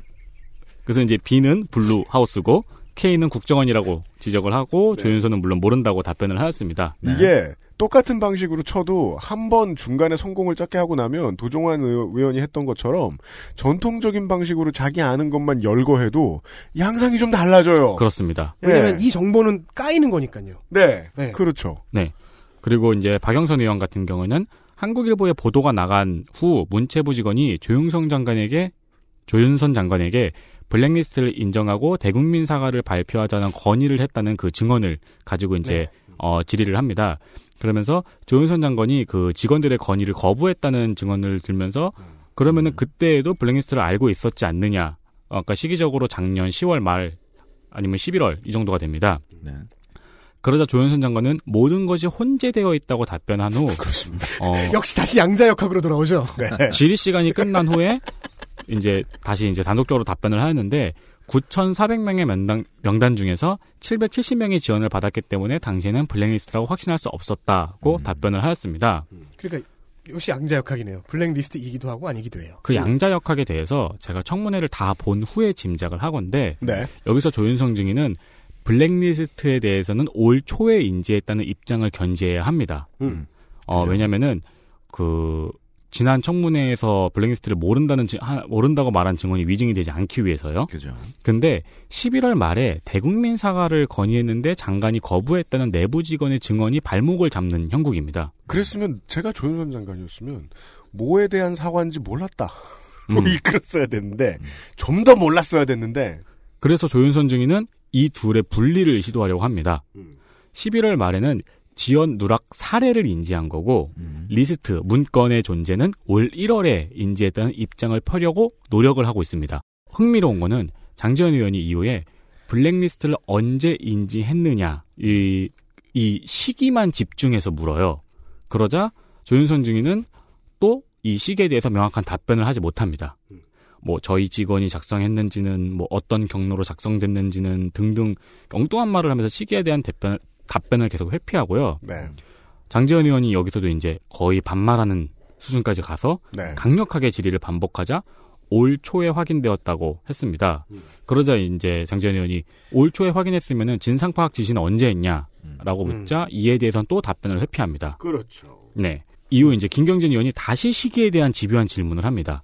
블랙리스트의 존재를 인지하고 진상 파악 지시를 내린 시점에 대해서 자신의 질의 시간을 전부 쏟아부어서 집요하게 질문을 합니다. 그리고 여기에서도 시기에 대해서 중언부언하면서 대답을 끝내 회피했습니다. 음, 이 상황들을 전체 보면요. 심지어 친박 위원들까지 합쳐서 모두가 이리저리 어시스트하면서 누가 맹공을 퍼부으면 누구는 살짝 그 풀어주면서 당근을 주고 그 다음에 또 누구는 맹공하고 야당 누가 정보를 하나 꺼내면은 그걸 저쪽 여당 위원이 하나가 받아서 또 활용을 하고 굉장히 이렇게 세트 플레이라고까지 몰라도 파상 공세가 계속 이어지는 모습이 좀 그러니까 있어요. 그 친박의 의원들이 그 조윤선 장관을 몰아친 모습을 보면서 가장 정확하게 보이는 경황 증거는 한 가지가 있었습니다. 어, 문체부의 블랙리스트 작성 관련된 의혹 사건은 탄핵이나 청와대와는 별건이라고 지금 당에서 생각하고 있는가 보다. 네, 그럴 수도 있죠. 조윤선을 버리는 카드로 보고 있는가 보다 정도를 예상할 수 있었습니다. 새누리당 내에서요. 네. 어, 그러니까 블랙리스트가 있었던 것을 언제 인지했는가? 블랙리스트가 있는 것을 언제 인지했는가가 조윤선에게는 위증죄가 걸린 아킬레스건인 겁니다. 네. 그렇기 때문에 이 모, 그 이 시기, 시기, 인지, 인지 시점에 대해, 인지 시점을 제외한 모든 질문은 전부 다 여유롭게 답변을 거부하였는데, 네. 유독 이 질문에 대해서만 중앙부원 눈에 티가 나게 답변을 못했습니다. 그러니까 위원들은 또 이 부분을 집중 공략을 했고요. 네. 뭐, 근데 결과적으로는 이제 자신의 입장을 계속 견지한 거죠. 자신의- 1월 초에 간신히 겸지해내는데 성공했죠. 네. 그렇죠. 근데 그건 성공이 아닌 게 청문회는 특검과 다르잖아요. 국민들에게 보여주는 음. 목적이 있는 음. 쇼잖아요. 그 쇼에서는 완벽하게 패배했죠. 그렇죠. 그 뭐. 네. 그런 측면이 있죠. 네. 이후 장재현 의원이 블랙리스트 관련 보고를 받은 문서를 제출하라고 하자 구두로 보고받았다고 했습니다. 네, 그렇습니다. 그럼 보고한 사람을 참고인으로 부르자고 하자 약간 당황합니다. 네. 다른 말을 하려고 하다가 제지받고 결국 참고인 채택을 의결하였으나 이 참고인은 끝까지 참석하지 않았습니다. 만약에 참석을 했다면은 말을 맞추지 않은 정황이 보이니까 네. 지시를 내린 시점에 대해서 말을 맞추지 못했겠죠. 네. 네. 그리고 말이에요, 이게 구두로 보고를 할 수 있는 건지 모르겠습니다. 명단인데요. 그렇습니다. 지금부터 잘 듣고 외우세요, 장관님. 이런 다음에 9,400명을. 9,400명의 이름을. 누구, 누구, 누구, 누구. 네. 특히 이제 검찰 출신 의원들과 음. 그리고 이제 원래부터 파이팅이 좋은 장지현 의원을 중심으로 이 블랙리스트를 인지한 시점에 대한 공격이 계속해서 들어갔고요. 이 의원들의 질문에 어 9월에 인지한 거는 사례고 지원이 배제된 사례 리스트의 존재는 1월 초에 알았다는 프레임을 계속해서 반복하였습니다. 그러나 의원들의 질문도 굉장히 현명했던 게 그 프레임을 끝까지 완성하지는 못했어요. 네. 끊임없이 방해를 했죠. 네, 그쪽으로 유도를 하려고 했는데 의원들이 그걸 계속 방해를 했습니다. 그래서 의원들의 다양한 질문이 반복되면서 신중하게 혹은 시간을 끌면서 동문서답으로 답변하겠다는 전략이 곧 중원부원 횡설수설로 이어졌습니다. 네. 상대방의 전략을 뒤집어서 역공 상황을 만들어 버렸죠. 네. 그렇습니다. 뭐 매우 재미있는 공방이었습니다. 그러니까 그 청문회가 시작될 때 그리고 중간에 잠깐 어, mental이 흔들렸을 때만 해도 네. 괜찮은 전략, 괜찮은 방어력으로 보였는데 아킬레스건이 드러난 거죠. 맞아요. one point. 음. 그 one point에 대한 공격이 진행이 되자 마지막까지 결국 입장은 견지를 했지만 보여주는 쇼로서는 완전히 실패한 청문회가 아니었나라고 판단이 됩니다. 또한 그 한 곳만 아팠고 나머지에 대해서 매우 스무스한 편이었다라는 평가는 어 제가 여러 번 계속 이렇게 그 강조해드리고 있는 어, 이 증인은 지켜야 할 것이 무엇인가가 관전 포인트라고 했잖아요. 조윤선 장관에게서는 지금까지는 지켜야 되는 게 본인밖에 안 보여요. 그렇습니다. 아직까지는 그래요. 네. 그리고 네. 또 의미가 있는 게 하태경 의원이 중간에 계속 어, 국회의원 진출에 대한 질문을 했어요. 네. 네, 그러자 이제 조현순 장관이 그게 지금 이거랑 무슨 상관이냐는 식으로 여유롭게 대처를 하긴 했는데, 네. 어, 이번 청문회로 인해서 조윤성 장관의 앞날은 청문회에 참석하기 전과는 크게 달라지겠죠. 네. 아니 뭐 어차피 어두워요 친박이니까. 근데 그러니까 뭐 저는 그래서 저는 그그 어, 조금 이제 그 1차원적이고 말초 신경을 자극하는 질문은 안민석 의원이 제일 잘하는데 저는 이혜원 의원의 수설을 많이 기다렸거든요. 저 이혜원 의원의 수설을 많이 아, 기다렸거든요. 저도요. 라이벌리니까. 그 안민석 의원이 한 거 그대로 따라하면 돼요. 제가 밉죠. 근데 이해, 이해훈 의원이 좀 의도적으로는 피하는 느낌이 있었어요. 예. 네. 근데 이혜연 의원은 네. 앞에 정동춘 증인이 오전부터 자기한테 고압적으로 대했잖아요. 네. 그거 복수할 생각에. 네, 그 완벽하게 했고요. 네, 맞, 맞습니다. 아주 무서웠어요, 밤에. 아, 그리고 사실, 이 조윤선 증인과 이혜훈 의원이 서로 이렇게 고발로도 또 얽혀 있잖아요. 네. 법적 관계 때문에 서로 조심했을 수도 있어요. 그렇죠. 그 고발건이 여기서 더 커지면은 서로 피곤해진다. 네. 음. 아, 그리고 여담인데, 네. 이제 이 청문회가 끝나고 나서 이제 나중에 그 보도에서, 네. 언론 보도에서 조윤선 장관의 이 전화기가 찍혔어요. 음. 근데 이제 어, 그거 못 봤는데? 청문회를 진행하면서 음. 계속 이제 카톡으로 이 어떻게 대처하라는 그 조언. 장, 면이 찍혔습니다. 조언이 찍혔습니다. 네. 예, 근데 이제 언론이 이것을 보도할 때 누군지는 알고 있다 보낸 사람이 네. 그러나 프라이버시를 위해서 그건 공개하지 않겠다. 음. 하지만 매우 가까운 법조인이다. 네, 그렇습니다. 라고 했더군요. 네. 어, 참고가 되시길 바랍니다. 혹시 이응이 세개 들어갈까요? 뭐 남편 이름을 제가 몰랐어요. 아, 남편분도 그렇죠. 네. 매우 가깝다는 것을 계속 강조하더라고요. 웅앵웅 씨라고요. 네. 응응응. 웅, 초키포키 하시는 분 뭐, 계세요. 어, 네. 아, 이렇게 해서, 예, 아, 간단하게나마, 아, 마지막 청문회에 서 나왔던 아, 중요한 장면들을 좀 정리를 해봤습니다. 그, 우리 튼튼하는 덕질 간사가 말이에요. 어, 그 마무리 발언들 국회 저 위원들이 막 했잖아요. 네. 저는 보면서 계속 그막그 아몬드를 먹으면서 보면서 되게 안타까워하고 있었거든요. 참 말들 못한다. 국회의원은 말 잘한다고 되는 건 정말로 아닌 직업이구나. 이러면서 네. 그 그래도 공보 보좌관들이 아무래도 좀 힘을 줘서 대본들을 써줬겠죠. 네. 그래서 뭔가 멋있는 말이 많이 나오더라고요. 그래서 아, 덕질 간사가 아, 아, 훌륭한 말들이 많이 나왔다. 이런 얘기를 해줬는데 어, 저는 그 훌륭한 말들이 많이 나왔다는 게 마음에 안 들었어요. 물론 뭐 공보보좌관이 멋진 글을 써주는 거야 잠깐이면 가능할 수도 있습니다. 하지만 그게 얼마나 잠깐일지 몰라도 최대 몇 시간 전이었을 거고 최대 반나절 전이었을 거예요. 마무리 발언을 마무리가 되게 써달라. 그 결정을 국조위원들이 위원실 의원실마다 이제 보좌관들에게 전달을 했을 겁니다. 마무리 음. 발언은 이런 이런 감성으로 이렇게 이렇게 쓰자. 네. 이번이 끝이니까. 음. 그걸 어, 국조특위의 청문회 마지막 청문회가 끝나기 반나절 최소 반나절 전에 위원실에 전달했다. 의원실에 보좌관들에게 전달했다. 새누리당을 더 설득할 수 있는 시간에 포기를 해버렸다는 뜻이잖아요. 음. 특위를 더 하자고 할 수 있는 시간에 그죠. 마무리 발언이나 준비하고 있었다는 네. 거잖아요. 그동안 김성태 위원장의 자세로 미루어 짐작컨대 어, 가능성을 항상 열어놓고 그 모든 가능성에 대해서 자기가 최선을 다하겠다는 말을 항상 마무리 쪽에 했잖아요. 네. 근데 음. 오늘은 그러지 않았죠. 네. 이제 안 될 것 같다는 뉘앙스를 풍겼죠.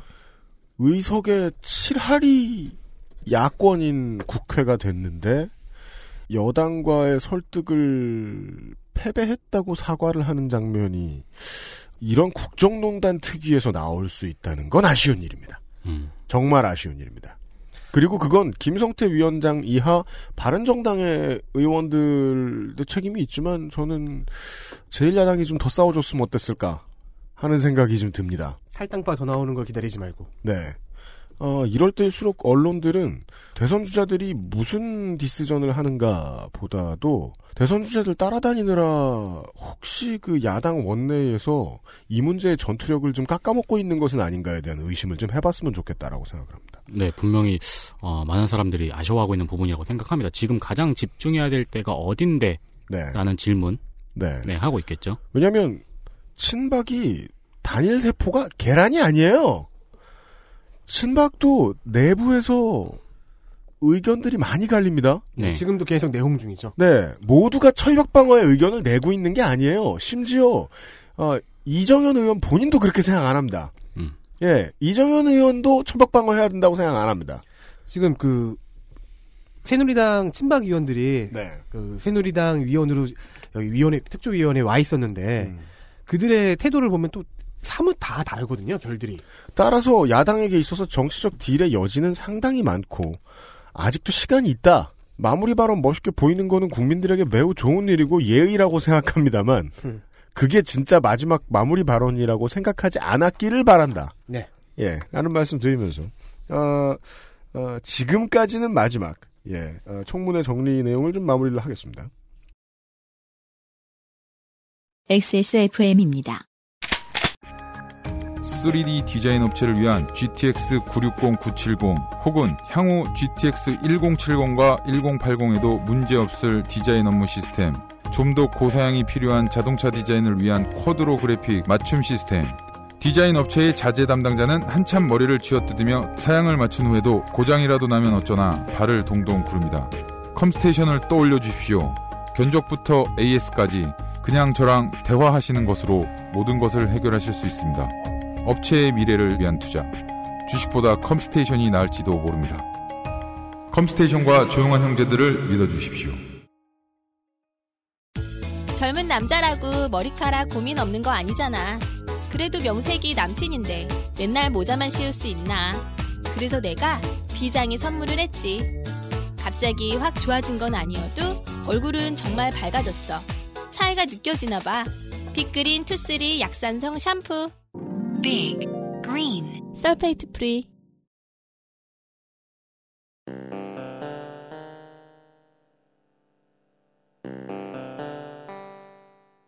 왠지 특이 정황을 봤다고는 말 못- 말씀 못 드리겠습니다만은 어딘가에 이끌린 듯 제가 그 어, 이분의 페북 페이지를 좀 들여다보고 있기는 했었습니다. 그 어, 이번 국정농단 사태 들어 어, 꾸준히 집회에도 참석을 하고 집회 참석뿐만 아니라 어, 특검도 나가시고 어, 청문회도 나가서 자리 한번 자리 지키시고 어, 이러는 시민분들이 계세요. 음, 어, 그 중에 이제는 뭐 소식을 다들 들어서 아시겠죠. 정원수님이 어, 한국 시간으로 2017년 1월 9일 저녁 7시 40분에 입적을 했습니다. 어떤 방식으로든 자신을 표현할 권리가 있죠. 있는데요. 저도 지금 다닐 때 이런, 이런 것처럼 우리가 하자 요 말씀을 드리는 게 절대 아니고요. 그래도 요거 하나만. 아무도 스스로를 다치게 하지 않기를 바랍니다. 저는 그런 식으로 성공하는 혁명을 본 적은 없습니다만은 뭐안 봤다고 안 되는 건 아니잖아요. 예. 부디 건강들 하십시오. 어떤 이유에서든 말입니다. 그것은 하기 싫다 주말 순서에서 다시 뵙도록 하겠습니다. 어, 비상시국 대책위원회가 물러가도록 하겠습니다. 감사합니다. 수고하셨습니다. 안녕히 계세요.